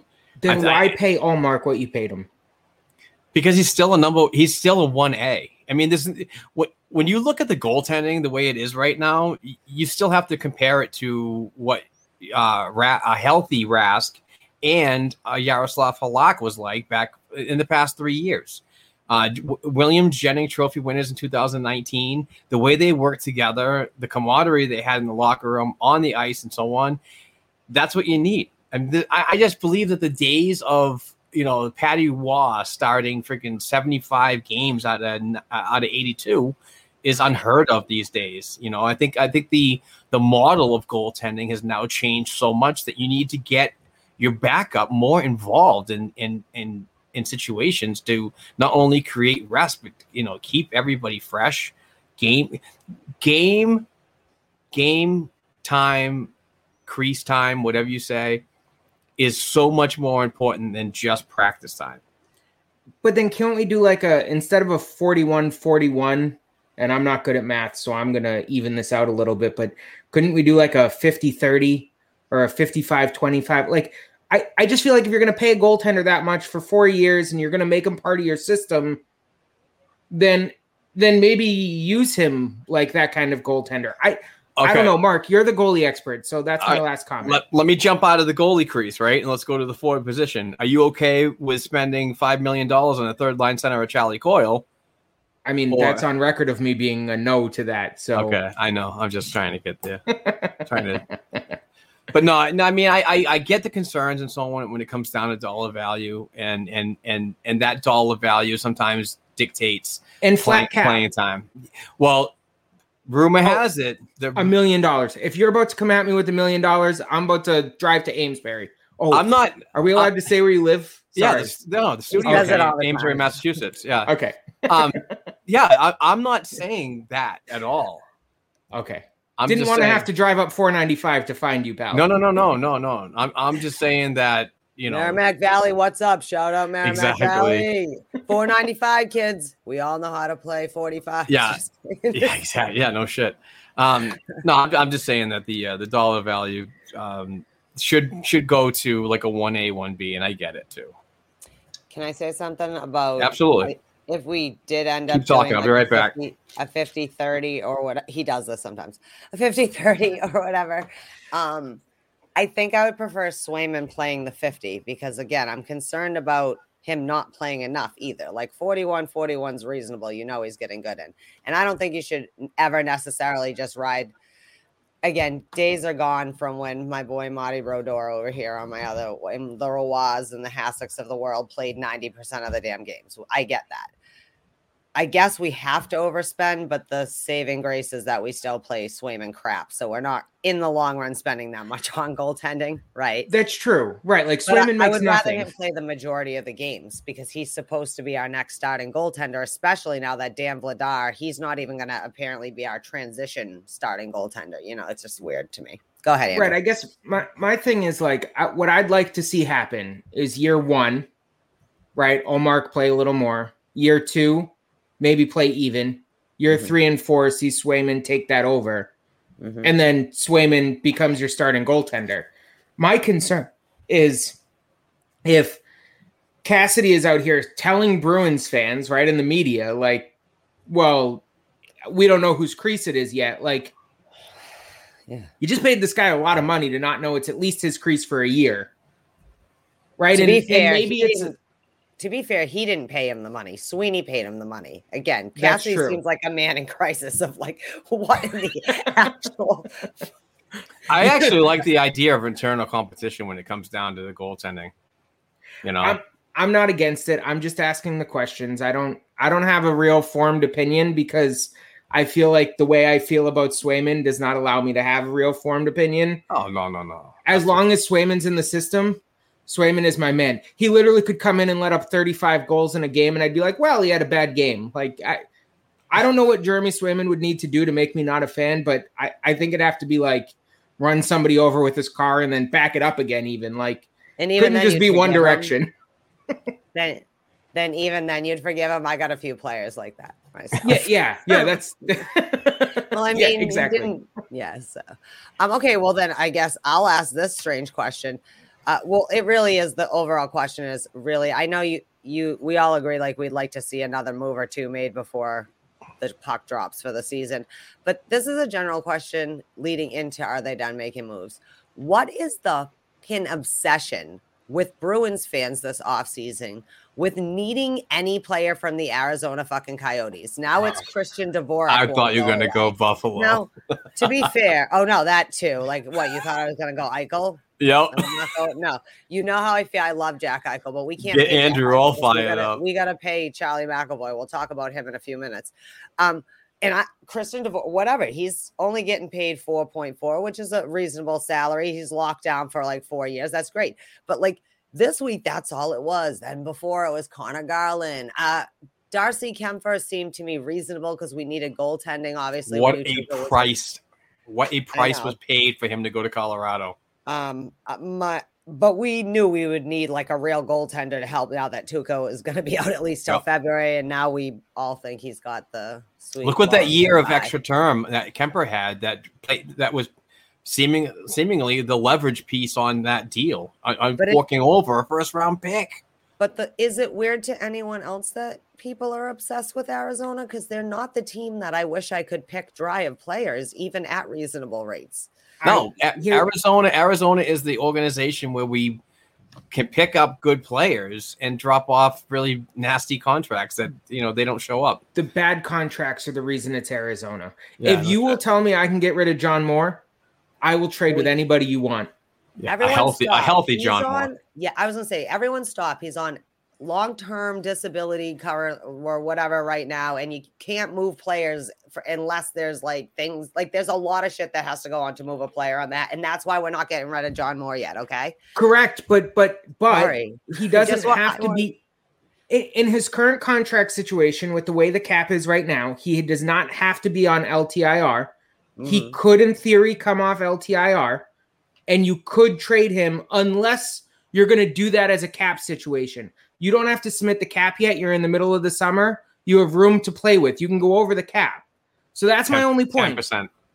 Th- that's my only point. You have room right now to play if you wanted to play. That said, I don't know the obsession about who's left in Arizona. The only guy I really wanted was Kuemper, and he's I wasn't giving up a first round pick for him. Like that just wasn't something I want to do. Now Don Sweeney probably would because I don't think Don Sweeney actually wants to ever have to pick him in first round again. After you know, six years later, us still hearing about the 2015 draft from these bozos. Come on, Andrew. You don't want Phil to throw back in Boston. okay, I don't need a hot dog eating contest winner as my main primary. Uh, you know what? I need to move on. Somebody I want to get Phil Kessel on the show and ask him. Thing. No, but it isn't just me though, right? It's like every week there's a new Arizona player that we're allegedly all in on. Guy, we have 1.8 million dollars. Now we're back to what are we moving? What are we doing? Which again, we all know is going to happen. But I think now the situation is there's too much going on and they're not sure what they can, you know what I mean? Like, I don't know. I sometimes feel we value our shit more than other people do, and it puts us in a pinch, especially when we only have a little bit of wiggle room with money right now. Um, Yep. All right, so I just didn't know, but uh, yeah, so we all agree there's going to be more moves. Is there anyone that you think is just gonna all of a sudden we're gonna wake up on a random Monday because that's what happens in Bruins land, and Don Sweeney will have signed just like name a random move that you think he may make sometime, maybe leading up to like camp. You know what I mean? I- Someone I- who thinks to try and get in here and work with the team from the get go. I honestly hate saying this because I really do want to have this 1.8 of cap space as wiggle room for the trade deadline, which is like so many months away now. But I, you know, it would be so Boston Bruins. It would be so Don Sweeney to like spend right up to it and go out and get the Brett Ritchies of the world and sign him to a, a veteran uh, contract of seven hundred thousand dollars, just to be there to push the younger players for a roster spot, and then possibly, um, you know, demote him to Providence, where you're still going to pay him NHL money, even though it's kind of uh, you know cut back a little bit. But uh, I Are mean, I, trigger me with the Ritchie boys. no, I, I, but that's what exactly what happened. Remember when he when he came from Dallas? Oh, I Yeah. remember. Oh no, I know that, but it's just it was one of those things. It was one of those signings that they, you know, he was he was there at camp, and it, the roster spot was pretty much his because it was a, an NHL contract, and the younger players had to live up to some expectations to take it over for him. And then You look mean- what happened. He got sent he down to scored, Providence, and then everybody loved him for like 12 minutes. and he then scored against like, his own "Actually-" team. His he scored against the Dallas Stars, and we were like, "Oh my god, we love this guy." And then two weeks later, everyone was like, "What the fuck with this guy? Like, we don't need Why is he in. Providence? And why are we paying him NHL money? him versus Par Lindholm. Like, it was like a whole thing. It was like a whole thing. Oh my god, the analytics crew. I love you guys. I really do. I love you number folks. I really do. But your fascination with Par Lindholm blew my fucking mind apart. I know. Like I said, I'm a baseball fan, but I can't deal with analytics. It's even too much, even as a baseball fan. I was already analytical enough before all these crazies with their machines and formulas came in to make sports boring. Algorithms.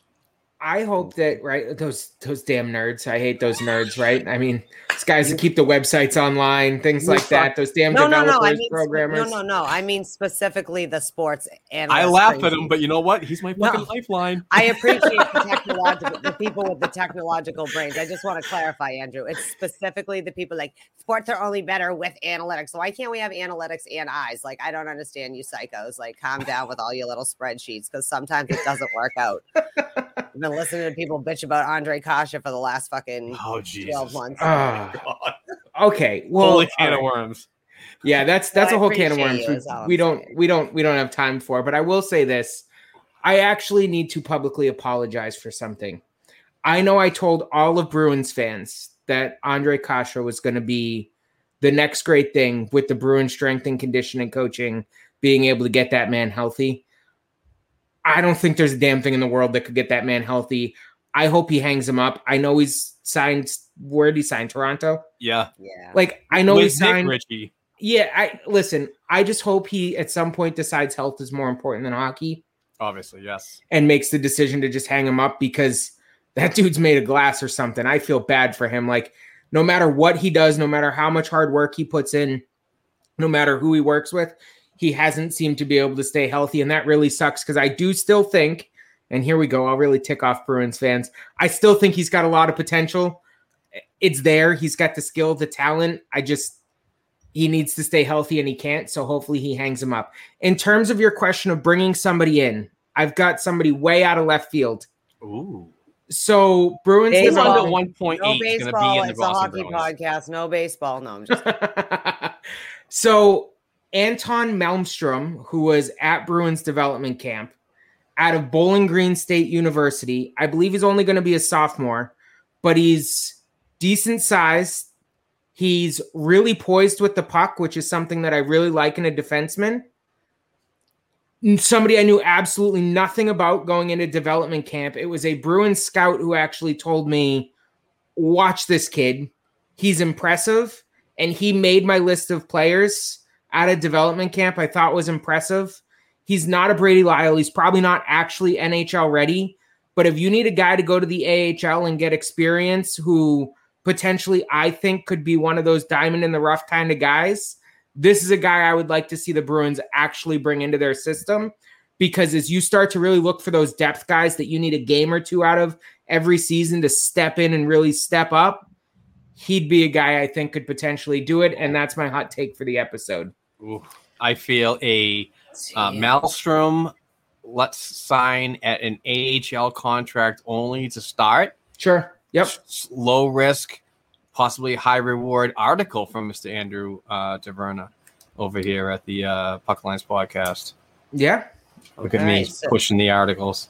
we're gonna god it's like we could talk forever and then mark will get all like oh it's getting near a couple hours so No, we got about we got about another twenty minutes, about fifteen right, minutes, so stay whatever. focused with me boys ready because we're gonna stay with contracts we're gonna hop around about a couple different things about contracts first All right.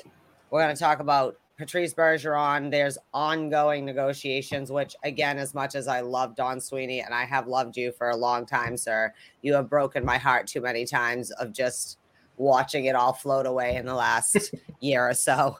Um, Oh shit! I gotta sneeze. I'll be right back. Bergeron. So uh, I agree.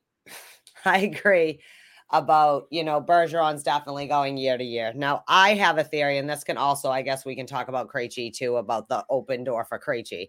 Now, in my heart of hearts, I've said a million times. I don't know if you listen to this podcast, Andrew. Or you're just trying to add some awesomeness, uh, but I've said a million times how I think Krejci and Bergeron are leaving together and just pass the mantle and it be done with. You know, like I think Tuukka would have been going out with them too. The idea was he would have been another year, like you said, to help groom Swayman and like then the kids are going to be all right and the rest of them are going to go off into the sunset and we're really going to start the new era. I don't think we're ready for the new era. I think that's why we hold on to this era so long. But uh I think Krejci will be back. Not this year, like everyone's saying he'll come back for the playoffs. No, I think He's not going to make it through waivers. Right. So I think he's gonna they whatever. Then he gets to hang at home, whatever. Then come back to Boston in the summer, work out with his buddies or whatever. But I truly think that Bergeron, like you said, is going year to year. Krejci's gonna come back, make a million dollars for one more year. Maybe he'll be the third line center, whatever. But just one last like hurrah for them, you know. And Bergeron will do one year, probably around the same, because they'll take. They're just trying to get out of there with one more and maybe get the cup right. Krejci will still made the same money he would have if he signed two years for three mil each, which is a pretty good steal, you know. And Bergeron will make his, and maybe they'll just ride off into the sunset the season after next. But I'm not the one that thinks that Krejci's coming back this season, but that's my dream of dreams, and you need to let me have my dream that it'll be like Krejci will come back for one more year. Him and Berkey just like one more go around before they go off and say bye both jerseys up in the rafters or whatever the next year it'll be a lovely like they'll hold hands no i'm just kidding their beautiful wives will be around hanging go ahead I mean, so that sounds what do you like think's an, going on with bergeron you know what that i mean sounds like, an awesome movie. right? With all these people coming it? back and doing the like a love like story. Great great great movie. Um i'm not sure about reality but fantastic movie and i hope it gets made. Um but no so the bergeron contract. I think don sweeney wants to sign him to a two or three year deal probably for short money and to keep him around to you know groom these guys get the team into that transition mode. I think bergeron probably doesn't want more than a year. I mean he's come out and said i want to play year to year. I'll see how i'm feeling. I'll he's got young kids beautiful wife loves the city of Boston, probably plays another year. I don't think Bergeron wants to play till he's 43 years old, right? Like I, he loves the game of hockey. I just don't think it's what he wants to do. I would guess you get another year, maybe two out of him. And they're year to year deals on short money, plays for the team, wants to see the team win. He's the captain now, right? He gets to live that thrill for a little bit. But I mean, this guy you you can't say he's not accomplished. If he doesn't win another cup, he still had one of the best damn careers ever as a Boston Bruin. So As a hockey player, yeah, as as a hockey player, right? Like so for me, it's it's a little bit of a you're lucky if he stays. I don't know how to say this nicely. I kind of hope Don Sweeney doesn't botch it. Right? Like mm-hmm. just give him what he asks for. Go year to year. Don't try and hold his feet to the fire. Don't try and tell him, "Oh, I need you to sign a multi-year deal to groom this guy or do this." Like just it is what it is. The Bruins are going to suck in a couple of years and they're going to suck for a couple of years and people need to start to wrap their heads around that. Agreed. Yeah, start bracing yourself. No, seriously. And sometimes that's the the like I said, it's it's sometimes better to just let it fall apart for a year or two and figure it out than it is to like keep holding on to something. Yeah, you're still not going to be Buffalo. Let's hope not. Jesus, still not going to be Buffalo. I mean, you're so depressing me. No, I'm just kidding. Uh, for me, in the Bergeron talk, I, I'm a big fan of the year to year. Let's work with uh, Patrice, uh, uh, you know, and and you know, talk to him as many times as uh, Bruins general management has talked to players about keeping the dollar value low to stick around and and create another unbelievable dream of, of winning a second Stanley Cup in your career in a in an organization that is few and far between when it comes to championships. You know, we're not exactly a dynasty, but you know, if, if we're uh, if we're a, a Stanley Cup champion every freaking ten to twelve years, you know, there's a there's a, a rebuilding process that obviously has to go on, like Andrew mentioned earlier. Um, but I like the idea of of Bergeron just being that prototypical just saint. You know what I mean? It's just he he just seems like he just wants to do what's best for the organization. Like he is the prototypical player that says it's about the the the symbol on the front and not the name on the back, you know. And he is the I don't care if it's if it's tied with Baumgate. He is the NHL's, in my opinion, the NHL's best two way forward that this league has seen in in a long time. he should not be And, tied. uh, that is complete and utter bullshit. But anyway, Exactly. No, exactly. You know, but you know, the voting committee is just all messed up this this year. It was it was very weird how so many people from the athletic that weren't able to freaking travel and actually see what's going on um voted. The voting process was all fucked up in my opinion. canceled But- my subscription. Anyway, yeah. Um, but no, I, I mean, I, I definitely see um, uh, Bergeron doing a one on one. I'm not too high on the idea of Krejci coming back, and I know Chris Blackie's probably going to hate me for that. But I just the intangible, the intangibles are kind of freaked up about that because he's whether he plays a year or three years over in in his native um, um, Czech Republic with his family issues and so on, and he wants his kids to learn about how he grew up and so on, which is totally respectful as a as a man and a family man. Um, but I just I don't like the process of him coming back because he's going to have to if, if the Bruins sign him once he puts ink on that piece of paper, he has to go through waivers. So 31 other teams has have the right to pick him up. But And not if he waits until next season, though. Only if he comes back this Yeah, season, I- right? No, Correct. It's any season, any season, not just one year. no. it If he becomes a UFA, in the year, If Like, he becomes a becomes a U- UFA. If he becomes a UFA, year one, two, three, and four, he still has to go through waivers. Okay. I, I don't know. I thought if he came back during the offseason, he didn't have to go through waivers, but I have no idea. Let's be honest. He shouldn't come back. No, I'm not a fan of it. He- he we got to made the move forward. Yeah, it's it's okay for him to make this decision. It's the right decision for him and his family. He Let me put a shouldn't come back. comparable. Let me put a comparable with you. This is like the same situation as me talking about Zdeno Chara. There was a time we needed to walk. out. Chara, total- I No, would argue I'm talking about is- opinion. Opinion. It's it's time to move on from certain players because up the middle, you still need to have open spots for your youth to be Oh. migrated in, like the Studnickas, the the Beechers, and, all, and and some players on the Providence that are knocking on the door. So it's Uh, just Mark? one of those things. Yes, sir. Sorry, I think my headphones must be broken because I think you just said something about up the middle prospects. Um, who exactly in your prospect pool, Mark, are you uh, replacing up the middle? Because as far as I can tell, there's nobody there. You really want to go there, Mister Andrew? no, no, not on this episode. So I will. I'm not like agreeing. Just you know how I feel. My main stance is I still fucking think people think some of these kids are gonna work out and be like, even if all of them work out, kids. I just have to be realistic and know that means we're still a second round team for a while. Now, some of them might pop off, but overall, I can't compare Krejci and the Chara situation. Chara's a 42 year old defenseman that we needed to get younger with. Krejci is a viable fucking center in the NHL. Do you know what I mean? He's still one of the top producers of point, you know, whatever. So I'm not saying if he comes back or not. What I'm saying, it, it's more of a hypothetical, though, right? No, I if get it. we're in I another year, we're in the same situation we're at. I don't want to fucking sign more Nick and Brett Ritchies of the world or the full. Well, I mean, not him, but like, I mean, I like Holla and all of that, but like, I'd rather have like eh, you've proven what, what- you have compared. What to kind of. David Krejci as an has to come back. No, I understand that. But what kind of David Krejci are you getting back? One that went over to Europe to do the family thing and so on and play on international ice. And then all of a sudden you want to bring him back and get him into a smaller rink. And he's a year older. That, Well, that's I would like- argue- I don't know. I just don't see it happening, uh, to be honest. I would argue with Krejci that's not going to be an issue because he's actually played equal parts European and North American hockey because he was so young. So that's one argument I for him. Unlike other people, But it's been not like- 14 years since that happened.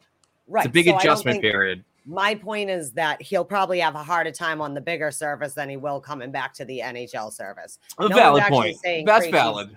Coming back, what I'm saying is, honestly, unless we go out and get someone, I don't see anyone that would make me say, "Why the fuck not for a year resign David Yeah. Krejci if we felt like coming home either?" Because we don't have. If we want to ever be 2011 or 72 or whatever again, this ain't gonna work. Like Yeah. we'll be competitive and we'll just keep here, but so like no harm, no foul. Because no offense, I do not think a lot of these prospects No, we're gonna have wasted a lot of time, and that doesn't mean you know, Mark. That doesn't mean I'm not for letting people give it a I'm try. not saying that, Heather. I'm, you have a, I'm saying you have a valid point. You have a very valid point. No, no, I'm not yelling at you, but like you know how there are people in the Bruins Twitter land or whatever fan universe just in the world, and it's like they're so obsessed with like Eh, we can let Studnicka and Frederic and all of them play, right? We just don't have it internally. and we're gonna still right. So that being said, we also have to brace ourselves for sorry guys, some of these. So maybe Studnicka's here and maybe Frederic stays here or whatever. But a lot of these people in the forwards that we've been coveting and hoarding and whatever are all getting packaged to go get somebody who is more rounded and a real person. Like I don't mean person, but like a player, a fully. And I'm not talking about like, me, rounded in a person. functioning, you know, fucking center, you know, not just like 15 might be able to be good centers. Like sometimes you just need one center that actually is a good center. That's just me. And it's uh, regardless of Krejci that we're at a breaking point with this team. Something's got to give, even if the window right. is still open or whatever else. Like it has to give. And if that's everyone slowly walking away or whatever, we still aren't gonna. It's just not gonna cut it. As lovely as I think Jack Studnicka is, and I don't, you know, I don't love Trent Frederic, but I understand why people. He's like a perfectly fine bottom six player. You know what I mean to do that role, whatever. Um, But Bergeron, what do you think he's getting? You said short money, Andrew, but what do you think the short money is? Uh, I don't know, three and a half, four million. All I think he'd probably Mark? take less, to be honest. I mean, I think that's Yeah. realistic what you have to pay him because it's almost offensive to pay him less. But I feel, oh, well, I, I almost think at this point, like he'd probably almost take anything you'd you'd offer him. I mean, I just think he wants to finish his career in Boston, Yeah, and be done and, with and it. that's right. Like he was a young kid when he came here. The stories of them helping him learn English and giving him a place to live, and like Boston is home Yeah. for the Bergeron family. So he's not he's not Ray Borkin gonna uh, get a PJ to Colorado to make his dreams uh, complete. This is a totally different freaking team, to- totally different person.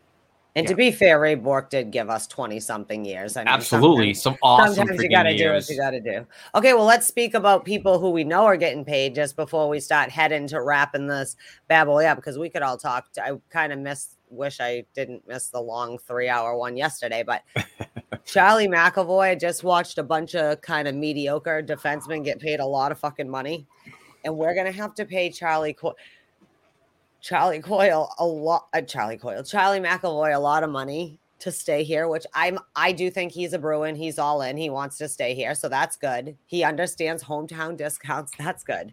Qualifying offers somewhere around his number with a point in it, and uh, 7.3. 7.3.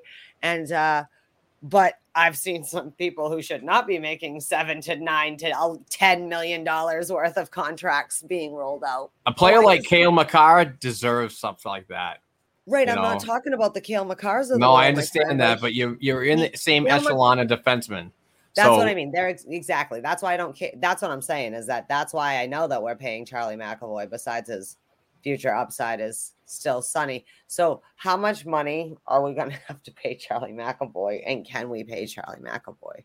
real quick i'll just jump in here i will say that if he if he does anything from now until he becomes you know free agent available it would be smart to work with him during the season and try to get it done because that way you're able to if don sweeney does his magic like he does like he has with Pastrnak and all these other uh complementary pieces that we have on this team right now you can get mcavoy to buy in low but if you wait to the 11th hour when it comes down to you really do need to do hard negotiations, that's a 7.3 freaking million uh, qualifying offer. And if I'm not mistaken, and I don't believe I am, but I'm going to look it up anyway, that he is arbitration eligible, which is another scary point because the, ar- the arbiter goes heavy on the player. So, you know, uh, in a flat cap system, we're only going to 12 we're only going a million at a year for the next couple of years until we get to like a ten million dollar jump. Is going to be scary when you're thinking about the the the number that McAvoy could ask for and ultimately receive. So I think McAvoy signs for eight by eight and a half. So I think he gets eight and a half million for eight years. I think that is. I, I know that some folks have argued Discount. with me. I actually think that is a discount. That not not. I think that is a discount if he signs for eight eight and a half. And I think that you better be happy with that as a Bruins fan, because at least you're not paying him ten or eleven, which is where I think he could land if you were to put him out on the open market. So I just Don Sweeney, do your magic, get him at eight, eight and a half, and I will be the happiest man alive. I don't care about paying him eight and a half million bucks, flat cap or not. It's worth it. Andrew, are you are you scared about offer sheets Yes. concerning Charlie McAvoy? Yeah, I, I know that it's an old boys club and that nobody does offer sheets. Charlie McAvoy could get an effing offer sheet. Like, you need to go lock him up. Like, do not wait. Go. I actually kind of wish they, and I know this isn't going to happen, folks, but like, I kind of wish they'd just do it this offseason. Like, put the pain away. Just get it Yeah. done. Figure out what you're going to pay the man because you're going to pay him a boatload of money and you need to be okay with it. I'm concerned.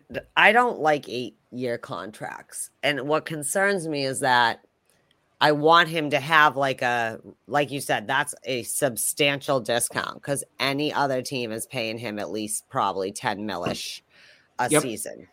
So I do feel he's all invested. He loves being a Bruin. Like, you know, like it's cool. It's kind of close to where he grew up still, too. It's not too far from actual home. And, you know, he likes it here. But eight year contracts. But the, the off side of that is if you try to get him, say, six years instead for shorter term, just in case, right? Because when players get old, you never know what can happen. That's a lot, a lot of seasons, a lot of games. Then you're going to have to pay him the 10 million to take the shorter term. So I don't know. I, I don't think that they'll be able to re-sign him at least till the trade deadline because we are so short on even we do still have contract. We don't we No, this was no, the year with you all can the do it.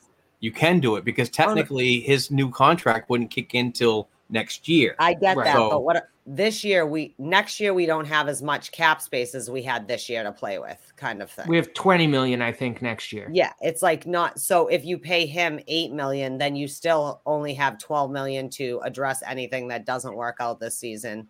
Any holes. But if or you can whatever. sign So- Bergeron to a three million dollar deal, right? No, I, I'm with you, right? Like Yeah. you're going to be short on money, but you So have I'm- to pay I'm- him either way.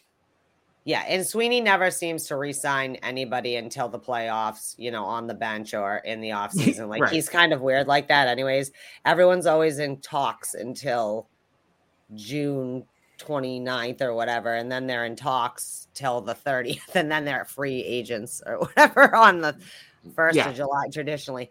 I don't know. I just, yeah, I'm like, I don't give a shit. If he wants 12 million, feel free to pay Charlie McAvoy 12 million dollars. It won't hurt my feelings. I mean, sure. that so real quick, I'm looking at capfriendly.com and it looks Mm-hmm. like the projected cap hit for the 22-23 season is 60 million. Oh, that could that's got to be wrong. Yeah, that can't That be. seems kind of high. Okay. I hear crying in here. All right. Well, that's the Charlie McAvoy talk. Do you guys have? uh, Maybe we can do this again and fight about lines. Yeah, we could Didn't really get to get that, but we could do a bonus pod. Maybe get somebody else in if you'd like. You know, who knows? I mean, we, it's the off season. We could do whatever we want, but it is Well, coming to have- the close of this time? program. Uh, probably about close. two or three minutes. Okay, so well, we got to get to the point where we wrap up. But um, before we do go, uh, Boston Pride, uh, the NWHL released their full schedule, and the Boston Pride, which we talked about opening up November. Um, they released their full roster and a lot of returning names, and so Isobel Cup. I just wanted to mention that for those of you, as we try to always encourage. And Andrew said maybe you might be doing some Pride work this year, which makes us very happy. That's Uh, right. Andrew Taverna is going to be covering the Boston Pride, taking a huge initiative into running some awesome content about that. So please, if you want to join, if you're male, female, or hockey fan in general, please uh, contact the Black and Gold Productions LLC at gmail.com. Get together with me, and I'll get you together with Andrew, and we can form a nice team to cover and make a better, better um, uh, footprint on covering women's professional hockey, particularly in Boston.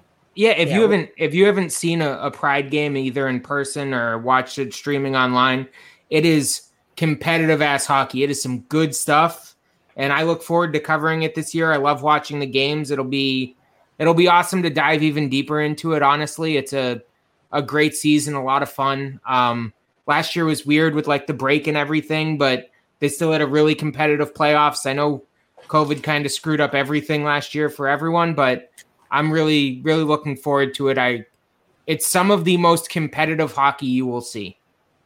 Yeah, Mark and I always try to say every week, like if you're not watching the NWHL on Twitch, especially obviously the Pride, you know, because we like to support the hometown team and the ladies are awesome.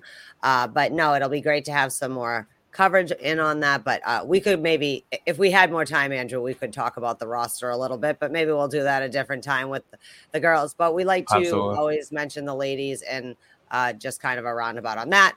Uh, that being said, we don't really, we're kind of in the lull right now. Um, A- Andrew, do me a favor. Can you do me a, uh, and, and plug some of your stuff, your Twitter and your, your podcast and where we can find you? Yeah, sure. So uh, you can find me on Twitter at Andrew Taverna. Uh, if you're looking for sarcastic, uh, smart ass takes, that's probably where you'll find them.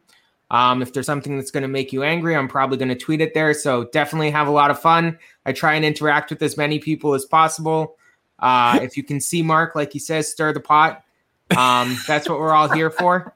We're here to have fun. Um, so be nice. If you're not nice, like I said, I unfollow you. Um, uh, you can follow the show at Pucklines Pod. Uh, we'll hopefully be releasing a new episode this week.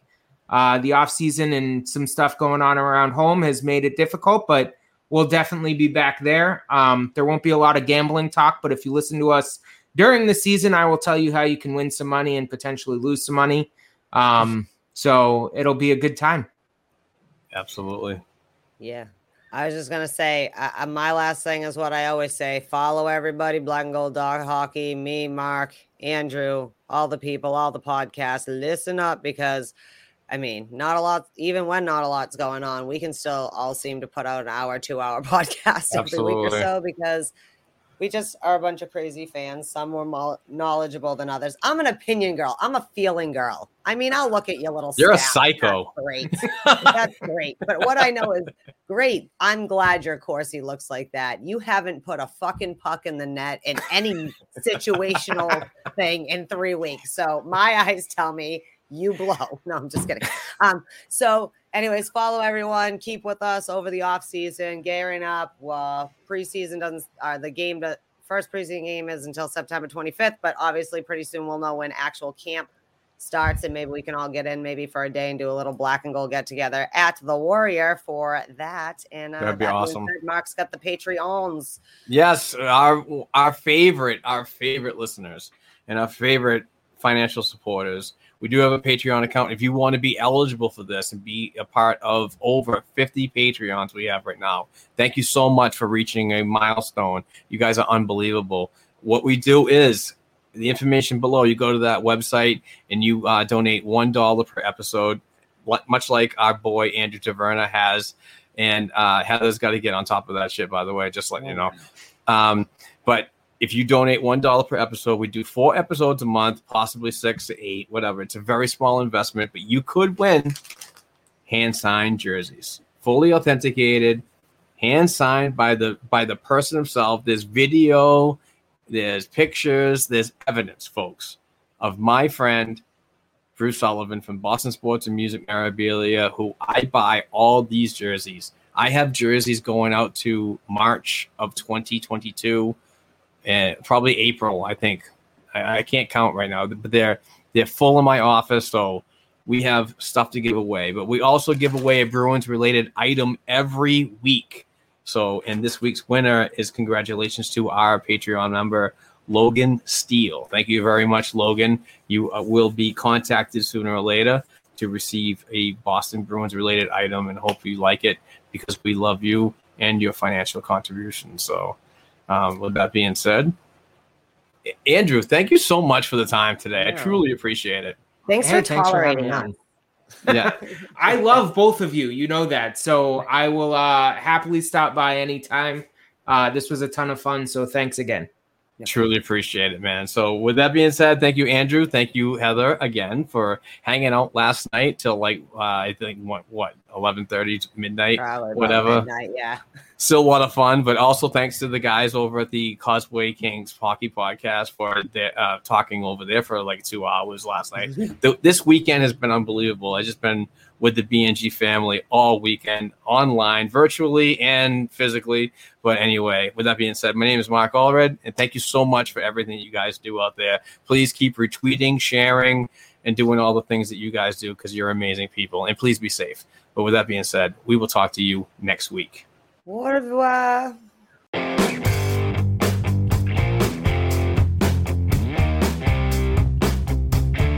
Thanks again for listening to and supporting the Black and Gold Hockey Podcast. Please share the show with your friends and family, and don't forget to subscribe to and leave a five star rating for the show on your favorite podcast platforms such as Apple Podcasts, iHeartRadio, Spotify, and SoundCloud.